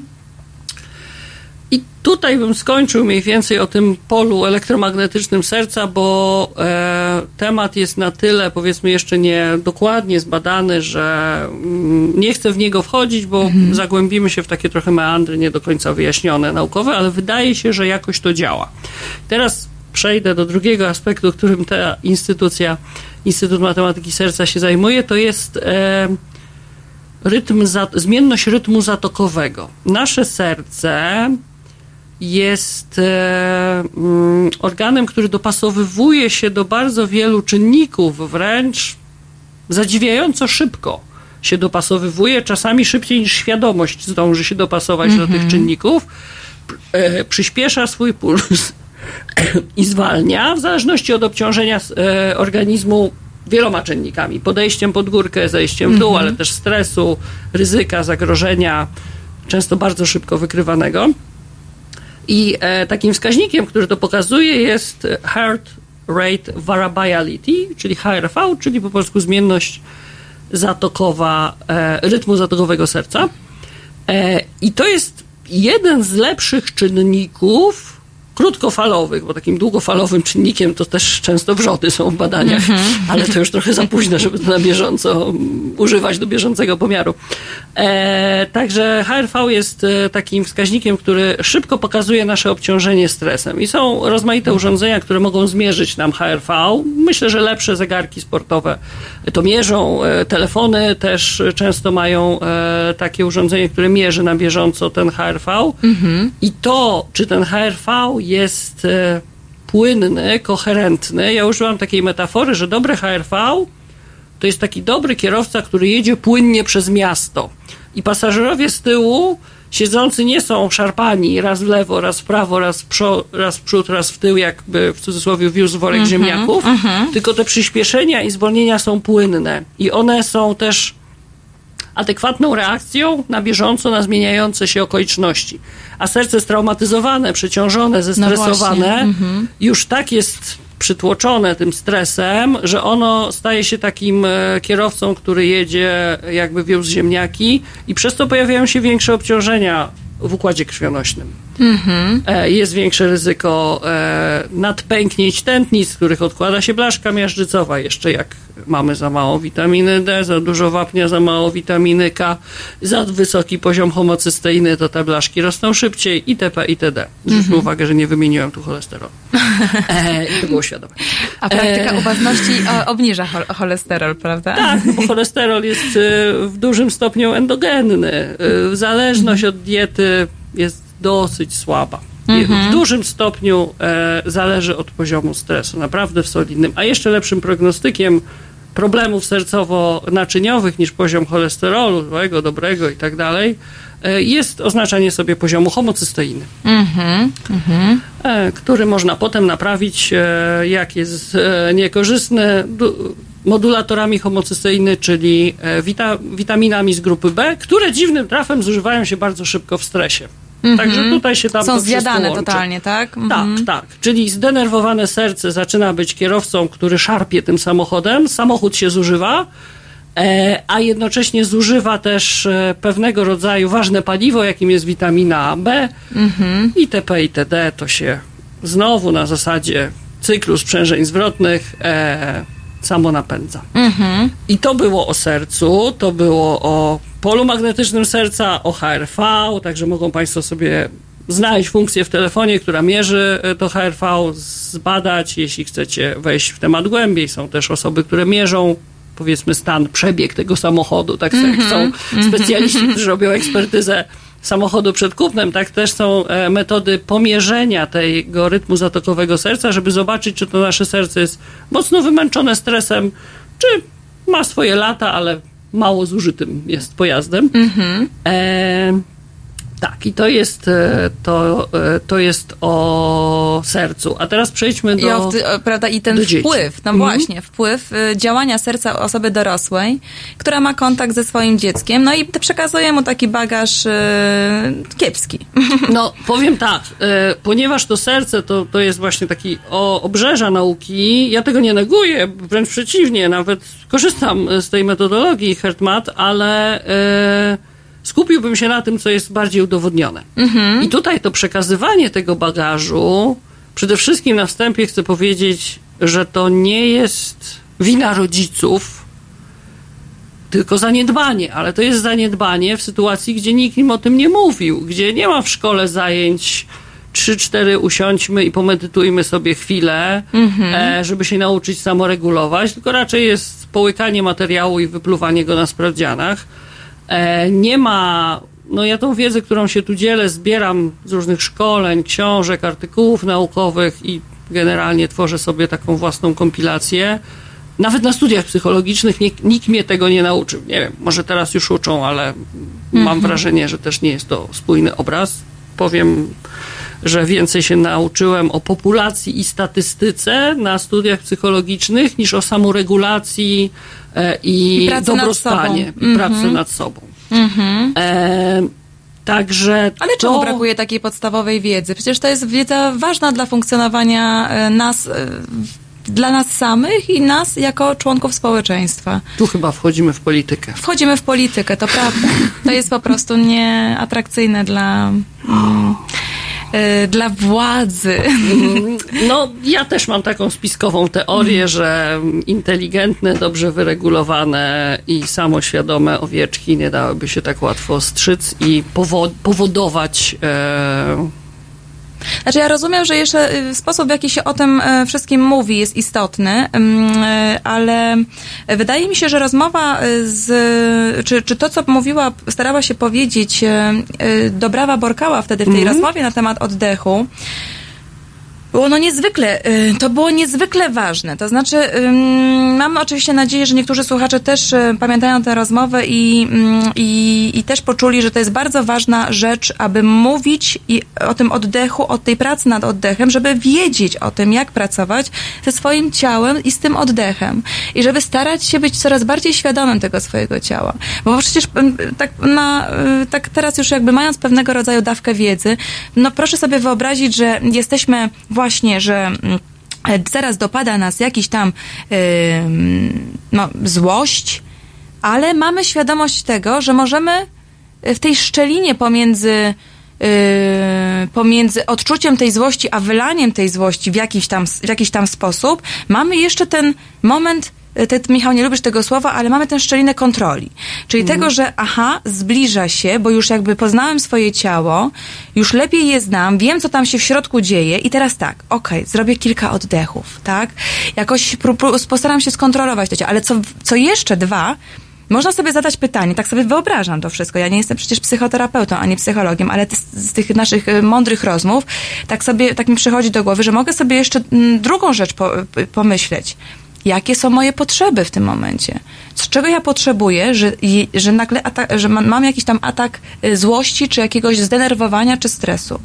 M, Być może jest jakaś potrzeba, która nie została zaspokojona przez jakiś długi czas, prawda? I teraz co to jest? Co mnie, co mnie wyreguluje? Czy to będzie na przykład wejście mm, na przykład w, medium, w media społecznościowe, czy to będzie wyjście na 10 minut na bieganie, czy to będzie pójście na basen na 40 minut, czy to będzie e, chwila rozmowy z kimś innym, prawda?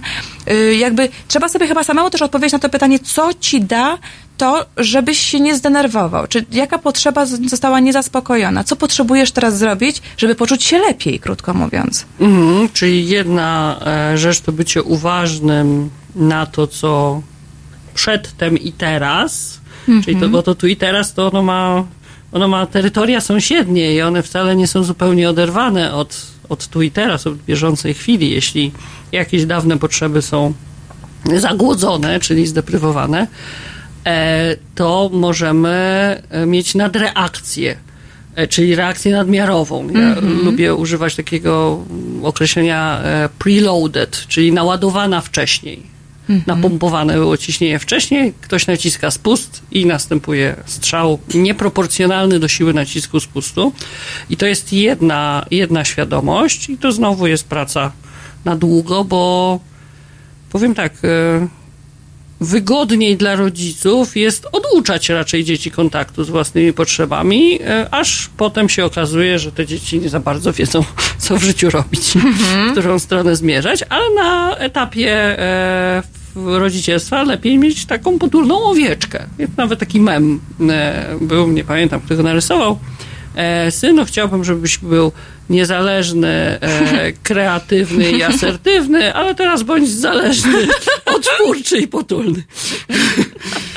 E, to tak to często wychodzi. No tak. Także jedna rzecz, pytanie, czy nie byliśmy beneficjentami w cudzysłowie takiego wzorca wychowania jak z tego memu, czy to w domu, czy w szkole, czy w społeczeństwie, w pracy.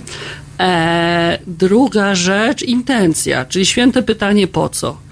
Czyli kiedy reagujemy nadmiarowo, no to w tej przerwie, ja lubię tą przerwę, mm, ją tam bodajże Viktor Frankl nazywał e, momentem, gdzie możemy nie reagować, a możemy odpowiedzieć na, na bodziec.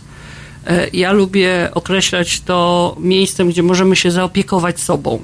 A jak się opiekujemy sobą, to to nie ma wyraźnej e, granicy z opiekowaniem się resztą świata. Jeśli się dobrze sobą zaopiekujemy, to dookoła nas też jest lepiej. E, także możemy się tam zaopiekować również sobą w takim wymiarze, co ja chcę osiągnąć, jaki jest mój cel, jaka jest moja intencja. Jak na przykład, dajmy na to, dziecko nas zirytuje i bodziec pcha nas do tego, żeby na nie krzyknąć, no to owszem, czasami się zdarzy, że nasze hamulce e, nie wytrzymają. Nawet mi się to zdarza po tych, ilu tam 10 latach medytacji. E, Meditujesz, I, i 7 tak? latach. I siedm, No tak, no nie bez przerwy, ale tak. E, I 7 latach psychoterapii. E, ale tak, nie jestem z tego dumny, ale też e, chcę e, powiedzieć, żebyś, żeby słuchacze też nie, nie mieli poczucia winy z tego tytułu, że czasami się potkną, że czasami hamulce nie wytrzymają, bo to poczucie winy tylko napędza dalsze niewytrzymywanie tych hamulców. To jest trochę jak w Małym Księciu, dlaczego pijesz, żeby zapomnieć, e, co zapomnieć, żeby pić, e, że pijesz. E, Że pije, tak? Także poczucie winy raczej nie prowadzi do, do zmiany, raczej Wprowadza w kolejne w poczucie winy. tak, wprowadza w stres, który sobie redukujemy jakimiś uzależnieniowymi, często e, nieadaptacyjnymi No to jest zupełnie niewychowawcze, jednak w wychowaniu, w edukacji to poczucie winy jest e, takim narzędziem, który się, które się stosuje dość regularnie, prawda? Tak, i dobrze byłoby się oduczyć tego w stosunku do siebie i wtedy łatwiej będzie tego nie używać w stosunku do dzieci i partnerów. E, ale tak, kiedy chcemy zareagować na jakąś sytuację, e, która nas denerwuje, no to zastanówmy się po co, jaki mamy cel. No bo to jest łatwe i naturalne i bezwysiłkowe być taką newtonowską kuleczką uderzaną raz w jedną, raz w drugą stronę, która leci tam, gdzie jej te żyłki pozwolą, ale mamy też nie tylko korę przedczołową, ale ja wierzę nawet, że mamy ducha, e, który ma jakiś pomysł na nasze życie, który mniej lub bardziej nam towarzyszy e, i jesteśmy organizmem, który ma samoświadomość. Możemy ją zatruwać jakimiś substancjami, albo kompulsywnymi działaniami, albo zapracowywaniem się. Możemy też ją jakoś polerować. Nie jest to wyłącznie komfortowa ścieżka. Czasami bycie świadomym na pewnym etapie jest źródłem dużego cierpienia, kiedy się nie ma wpływu, ale w pewnym momencie zbiera się tego masa krytyczna, zaczynamy mieć wpływ na siebie i ta samoświadomość zaczyna być błogosławieństwem. Drodzy Państwo, moim gościem i Państwa gościem jest Michał Moniewski. Po przerwie muzycznej wracamy do rozmowy, a będziemy rozmawiać e, o praktyce uważności. Cały czas o niej rozmawiamy, jako też formie ym, pracy duchowej nad sobą. Zdecydowanie. Halo Radio. Nazywam się Tadeusz Bartoś. Zachęcam do wspierania medium obywatelskiego, inicjatywy Kuby Wątłego. To będzie y, być może rzecz zupełnie nowa. Kuba Wątły chce, żeby powstała inicjatywa wymiany myśli, wymiany opinii, poznawania świata, niezależna od wielkich mediów. Dlatego to jest medium obywatelskie. Zachęcam do wspierania tej inicjatywy na stronie Patronite. Tam wszystkie dane będą dostępne. Profesorze, a będzie pan y, w takim projekcie uczestniczył? Z chęcią wezmę udział w tym projekcie. Zobaczymy, jak się ułoży. www.halo.radio ukośnik SOS.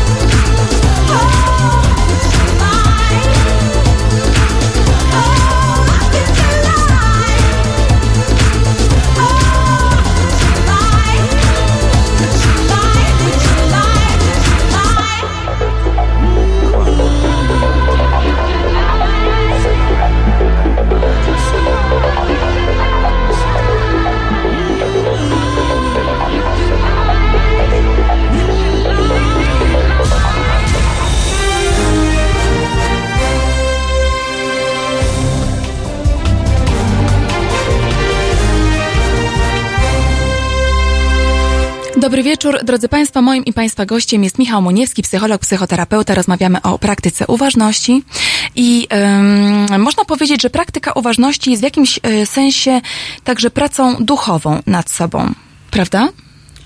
E, No ja tak dla siebie e, roboczo definiuję pracę duchową jako rozwijanie świadomości i przesuwanie punktu sterowania naszym życiem z umysłu albo z instynktu e, na poziom serca.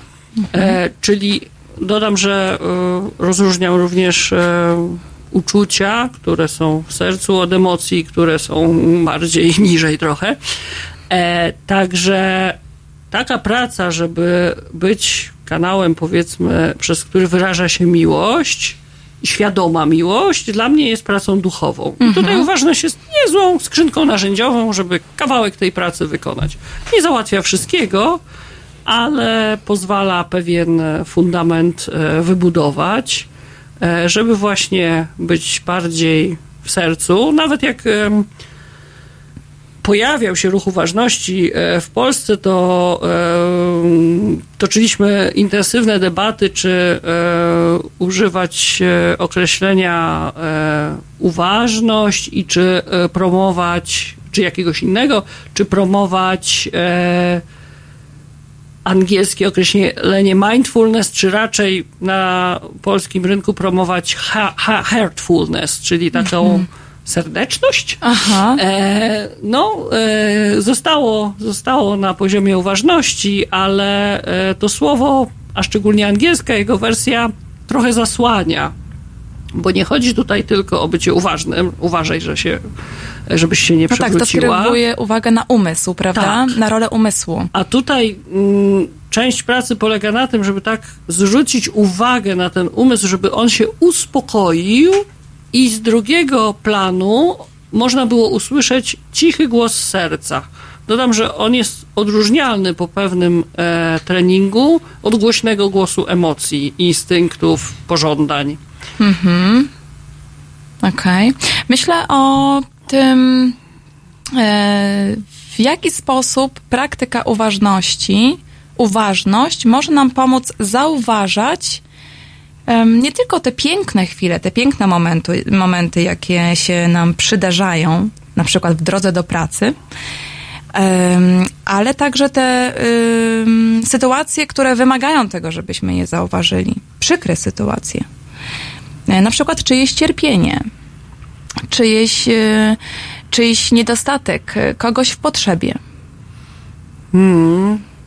No, tutaj, żeby to zauważyć, dobrze byłoby mieć e, jakąś pojemność, tak? Bo jeśli e, sami jesteśmy przepełnieni emocjonalnie, nie mamy posprzątane, no to ciężko zapraszać gości, a jeśli będziemy pomagać os innym, z, wychodząc z takiego wzorca samopoświęcenia, zasługiwania na bycie przyjętym, e, zauważonym, akceptowanym, czyli pominiemy zauważenie, akceptowanie i przyjęcie siebie i będziemy się poświęcać dla innych, żeby oni nam zrobili to przyjęcie, zaakceptowanie. E, bez naszego udziału w tej pracy, tylko poprzez pracę zastępczą, właśnie to samo poświęcenie, to często ta pomoc jest taka mm, nieporadna, nadmiarowa, koślawa, niechciana, wmuszana przez e, te osoby. Także jedna rzecz, zrobić sobie miejsce, czyli trochę też o oczyszczeniu umysłu, trochę o byciu tu i teraz, trochę o zaopiekowaniu się swoim sercem. Czyli to jest taka bardziej, właśnie tak jak powiedziałeś na początku, to jest praca skierowana na siebie. Oczywiście, tak? Praca skierowana na siebie, która, e, w której jakby nie ma przestrzeni na to, żeby mm, zauważać innych. Nie, Nie. nie, to jest proces taki równoległy. To znaczy, e, jakiś robimy jakieś małe sprzątanie, przepracowywujemy jakieś ograniczające przekonanie, zaczynamy się trochę chwalić, być wdzięcznym za coś i robi się nam trochę luźniej w ciele, jest mniej napięte. Trochę luźniej w głowie i są mniej skompresowane myśli. Nie ma tego nadsprzężenia, o którym mówi Peter Levin, po angielsku overcoupling, jak ktoś by chciał sobie szukać w angielskojęzycznym internecie, czyli myśli sklejone, ciągły słowotok w głowie. E, dbamy o swoje potrzeby, jesteśmy lepiej odżywieni i zaopiekowani i mamy więcej miejsca, żeby na spokojnie podejść do innej osoby. I te dwa, e, dwa nurty pracy nad sobą i światem, one się powinny przeplatać. To nie jest tak, że mamy usiąść w jaskini w Himalajach, w lotosie i dopóki się nie oświecimy, to nie pomagamy nikomu. W ogóle dzieci siedzą bez alimentów w Polsce i przymierają głodem, a my się oświecamy. No nie. To Był taki jeden gość, który tak zrobił, ale on zostawił te dzieci na dworze królewskim, także to może właściwie jedno. Wiesz, bo mnie zawsze interesuje, e, zawsze mnie to interesuje ta mm, właśnie droga kogoś do tego momentu, w którym e, ktoś się znajduje. Mm, Ty na przykład jesteś psychoterapeutą, psychologiem e, i pomagasz swoim pacjentom w wyleczeniu siebie, w zaopiekowaniu się sobą. Teraz w sobotę był trzeci kongres praw obywatelskich i miałam przyjemność rozmawiać z Rafałem Sonikiem i Agnieszką Sikorą. Rafał Sonik to jest ten kierowca rajdowy, wielokrotny mistrz świata i Polski, a w, za nim kierowca rajdowy to wcześniej milioner. E, mm, I właściwie cały czas filantrop. Od lat dwudziestych buduje domy dziecka. No i e, wiesz, mnie to po prostu szalenie interesuje, jak to jest, że jedni ludzie e, zauważają te problemy e, innych i są w stanie i są gotowi pomagać innym, a są oczywiście tacy, którzy tych problemów, którzy tych ludzi w potrzebie nie widzą. Zadałam to pytanie yy, Rafałowi yy, Sonikowi i Agnieszce Sikorze. Agnieszka Sikora to jest prezeska Fundacji Podrugie. Ona prowadzi hostele dla młodzieży bezdomnej, ponieważ ten panel akurat, y, oni byli panelistami dyskusji o yy, młodzieży bezdomnej. Zada- Zadałam to pytanie, co takiego wydarzyło się w ich życiu, co spowodowało to, że zaczęli się po prostu zajmować dziećmi w domach dziecka oraz młodzieżą bezdomną. I Rafał Sonik odpowiedział, że to jest według niego mm, jakaś genetyczna wrażliwość. E, genetyczna wrażliwość, która polega e, na tym, że on to po prostu w sobie ma, a niektórzy tego po prostu w sobie nie mają. Czy, y, co ty o tym myślisz, o takiej interpretacji, mm, o takim podejściu i czy uważasz, że można w sobie to w jakiś sposób wypracować. I ja dlatego to moje pytanie wcześniej było, że praktyka uważności może w jakiś sensie też wspomóc, em, czy pomóc nam zauważyć e, właśnie tych innych, innych w potrzebie. Innych, którzy mają dużo poważniejsze w sumie problemy, czasami dużo poważniejsze problemy niż my sami. No to tutaj bardziej niż o nauce mogę powiedzieć o swojej perspektywie, e, ponieważ ja w swoim zawodzie psychoterapeuty towarzyszę ludziom w zmianach osobowości wręcz, bo spora część pacjentów w Polsce to są pacjenci z tak zwanymi zaburzeniami osobowości, które e, to brzmi jakby to, jakbyśmy zamieniali jedną osobę na drugą, że ta osobowość to taka najbardziej nasza rzecz, ale nie. Pod osobowością jest jeszcze self, jest jeszcze takie duże ja, a osobowość, tą zaburzoną, ja porównuję do e, różnych krajobrazów z różnych zniszczonych miast. Jedno było zbombardowane, drugie spalone, trzecie zalała powódź, czwarte trzęsienie ziemi. Jeden dom był taki, drugi siaki. W jednym była, e, był alkohol, w drugim była trauma zaniedbania na bogato, e, w trzecim była nadmiernie emocjonalnie emocjonalna, nieradząca sobie osoba. E, W czwartym było bardzo chłodno i, że tak powiem, dziecko ma odmrożenia na duszy. E, Także te zaburzenia e, osobowości wyglądają różnie i towarzyszą w Odmrożenia na zmianach, duszy. w zmianach na takim poziomie. Hmm. Ja tak trochę na drugi plan spycham takie różne rzeczy wrodzone, genetyczne, nie do zmienienia, takim mnie Boże stworzyłeś, takim mnie masz. Trochę mam problem, znaczy wybieram takie złudzenie, że bardzo, bardzo wiele rzeczy jest do przepracowania, ponieważ jest to złudzenie ułatwiające mi pracę.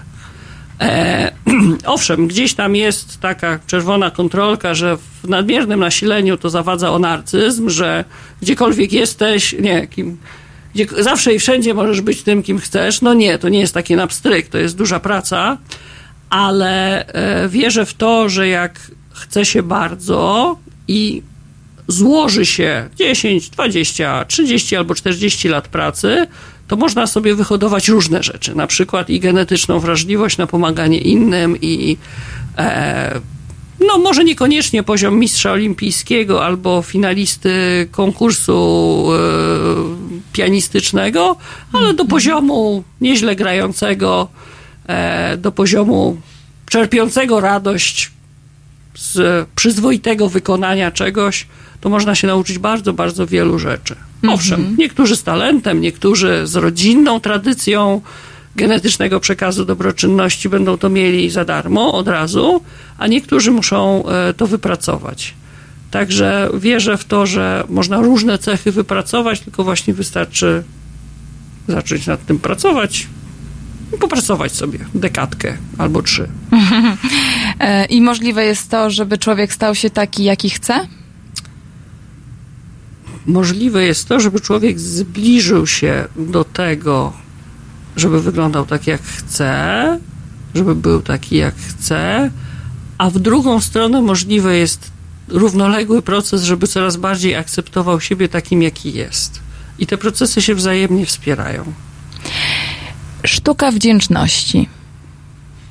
Napisałeś, e, wyczytałam o tobie, że uczysz się od swojej żony sztuki wdzięczności. I dlaczego sztuka wdzięczności jest tak istotną sztuką, żeby ją uprawiać w naszym życiu? Mm, No bo to jest najskuteczniejsza, udowodniona naukowo e, metoda do osiągnięcia szczęścia.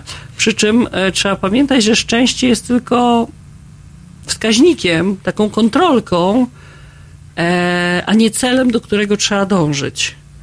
E, szczęście mówi nam, w moim rozumieniu, że jesteśmy na swojej drodze, że jesteśmy w kontakcie ze sobą, że tworzymy satysfakcjonujące relacje, że czasem coś się nie uda, ale wtedy nawet bywa takie szczęście e, połączone ze smutkiem. Grecy to nazywają harmolipi, szczęścio-smutek, że chociaż wydarzyło nam się coś bardzo przykrego, to na przykład dobrze, że jesteśmy z tą osobą i z tą osobą możemy przeżywać to, to nieszczęście i z tego już płynie pewnego rodzaju szczęście, że jeśli to byłoby samemu albo z kimś innym, to, to pewnie wyglądałoby inaczej, a to jak, jak to nieszczęście wygląda z tą osobą, to, to jest doniosłe, piękne, rozszerzające, budujące.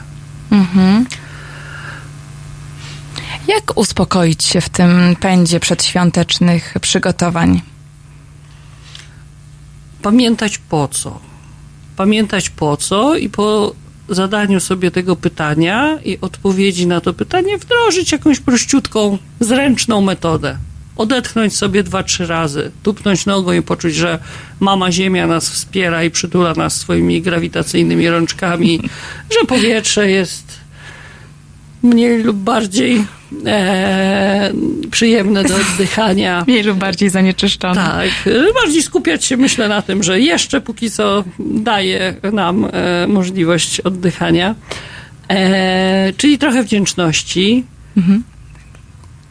Tak. Tutaj jeszcze e, taki komentarz przeczytam tylko. mm, E, Jozintalin X e, mm, pisze tak. Ciekawi mnie, czy byłbym w stanie otrzymać pomoc od osoby, która posługuje mm, e, która posługuje się pewnie kategorią duszy.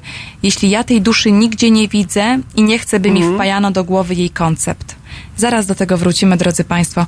Zapraszam e, na piosenkę.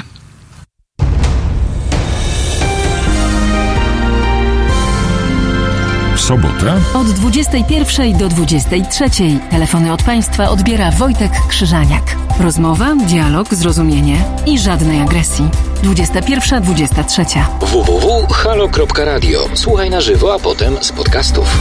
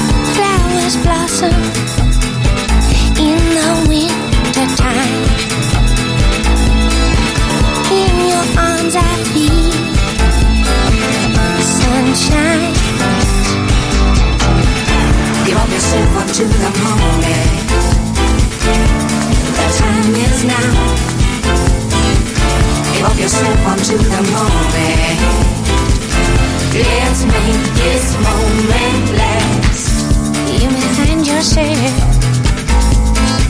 out on limb for me. Could you accept it part of your destiny? I'd give all I have, but it's not enough. And my patience are short,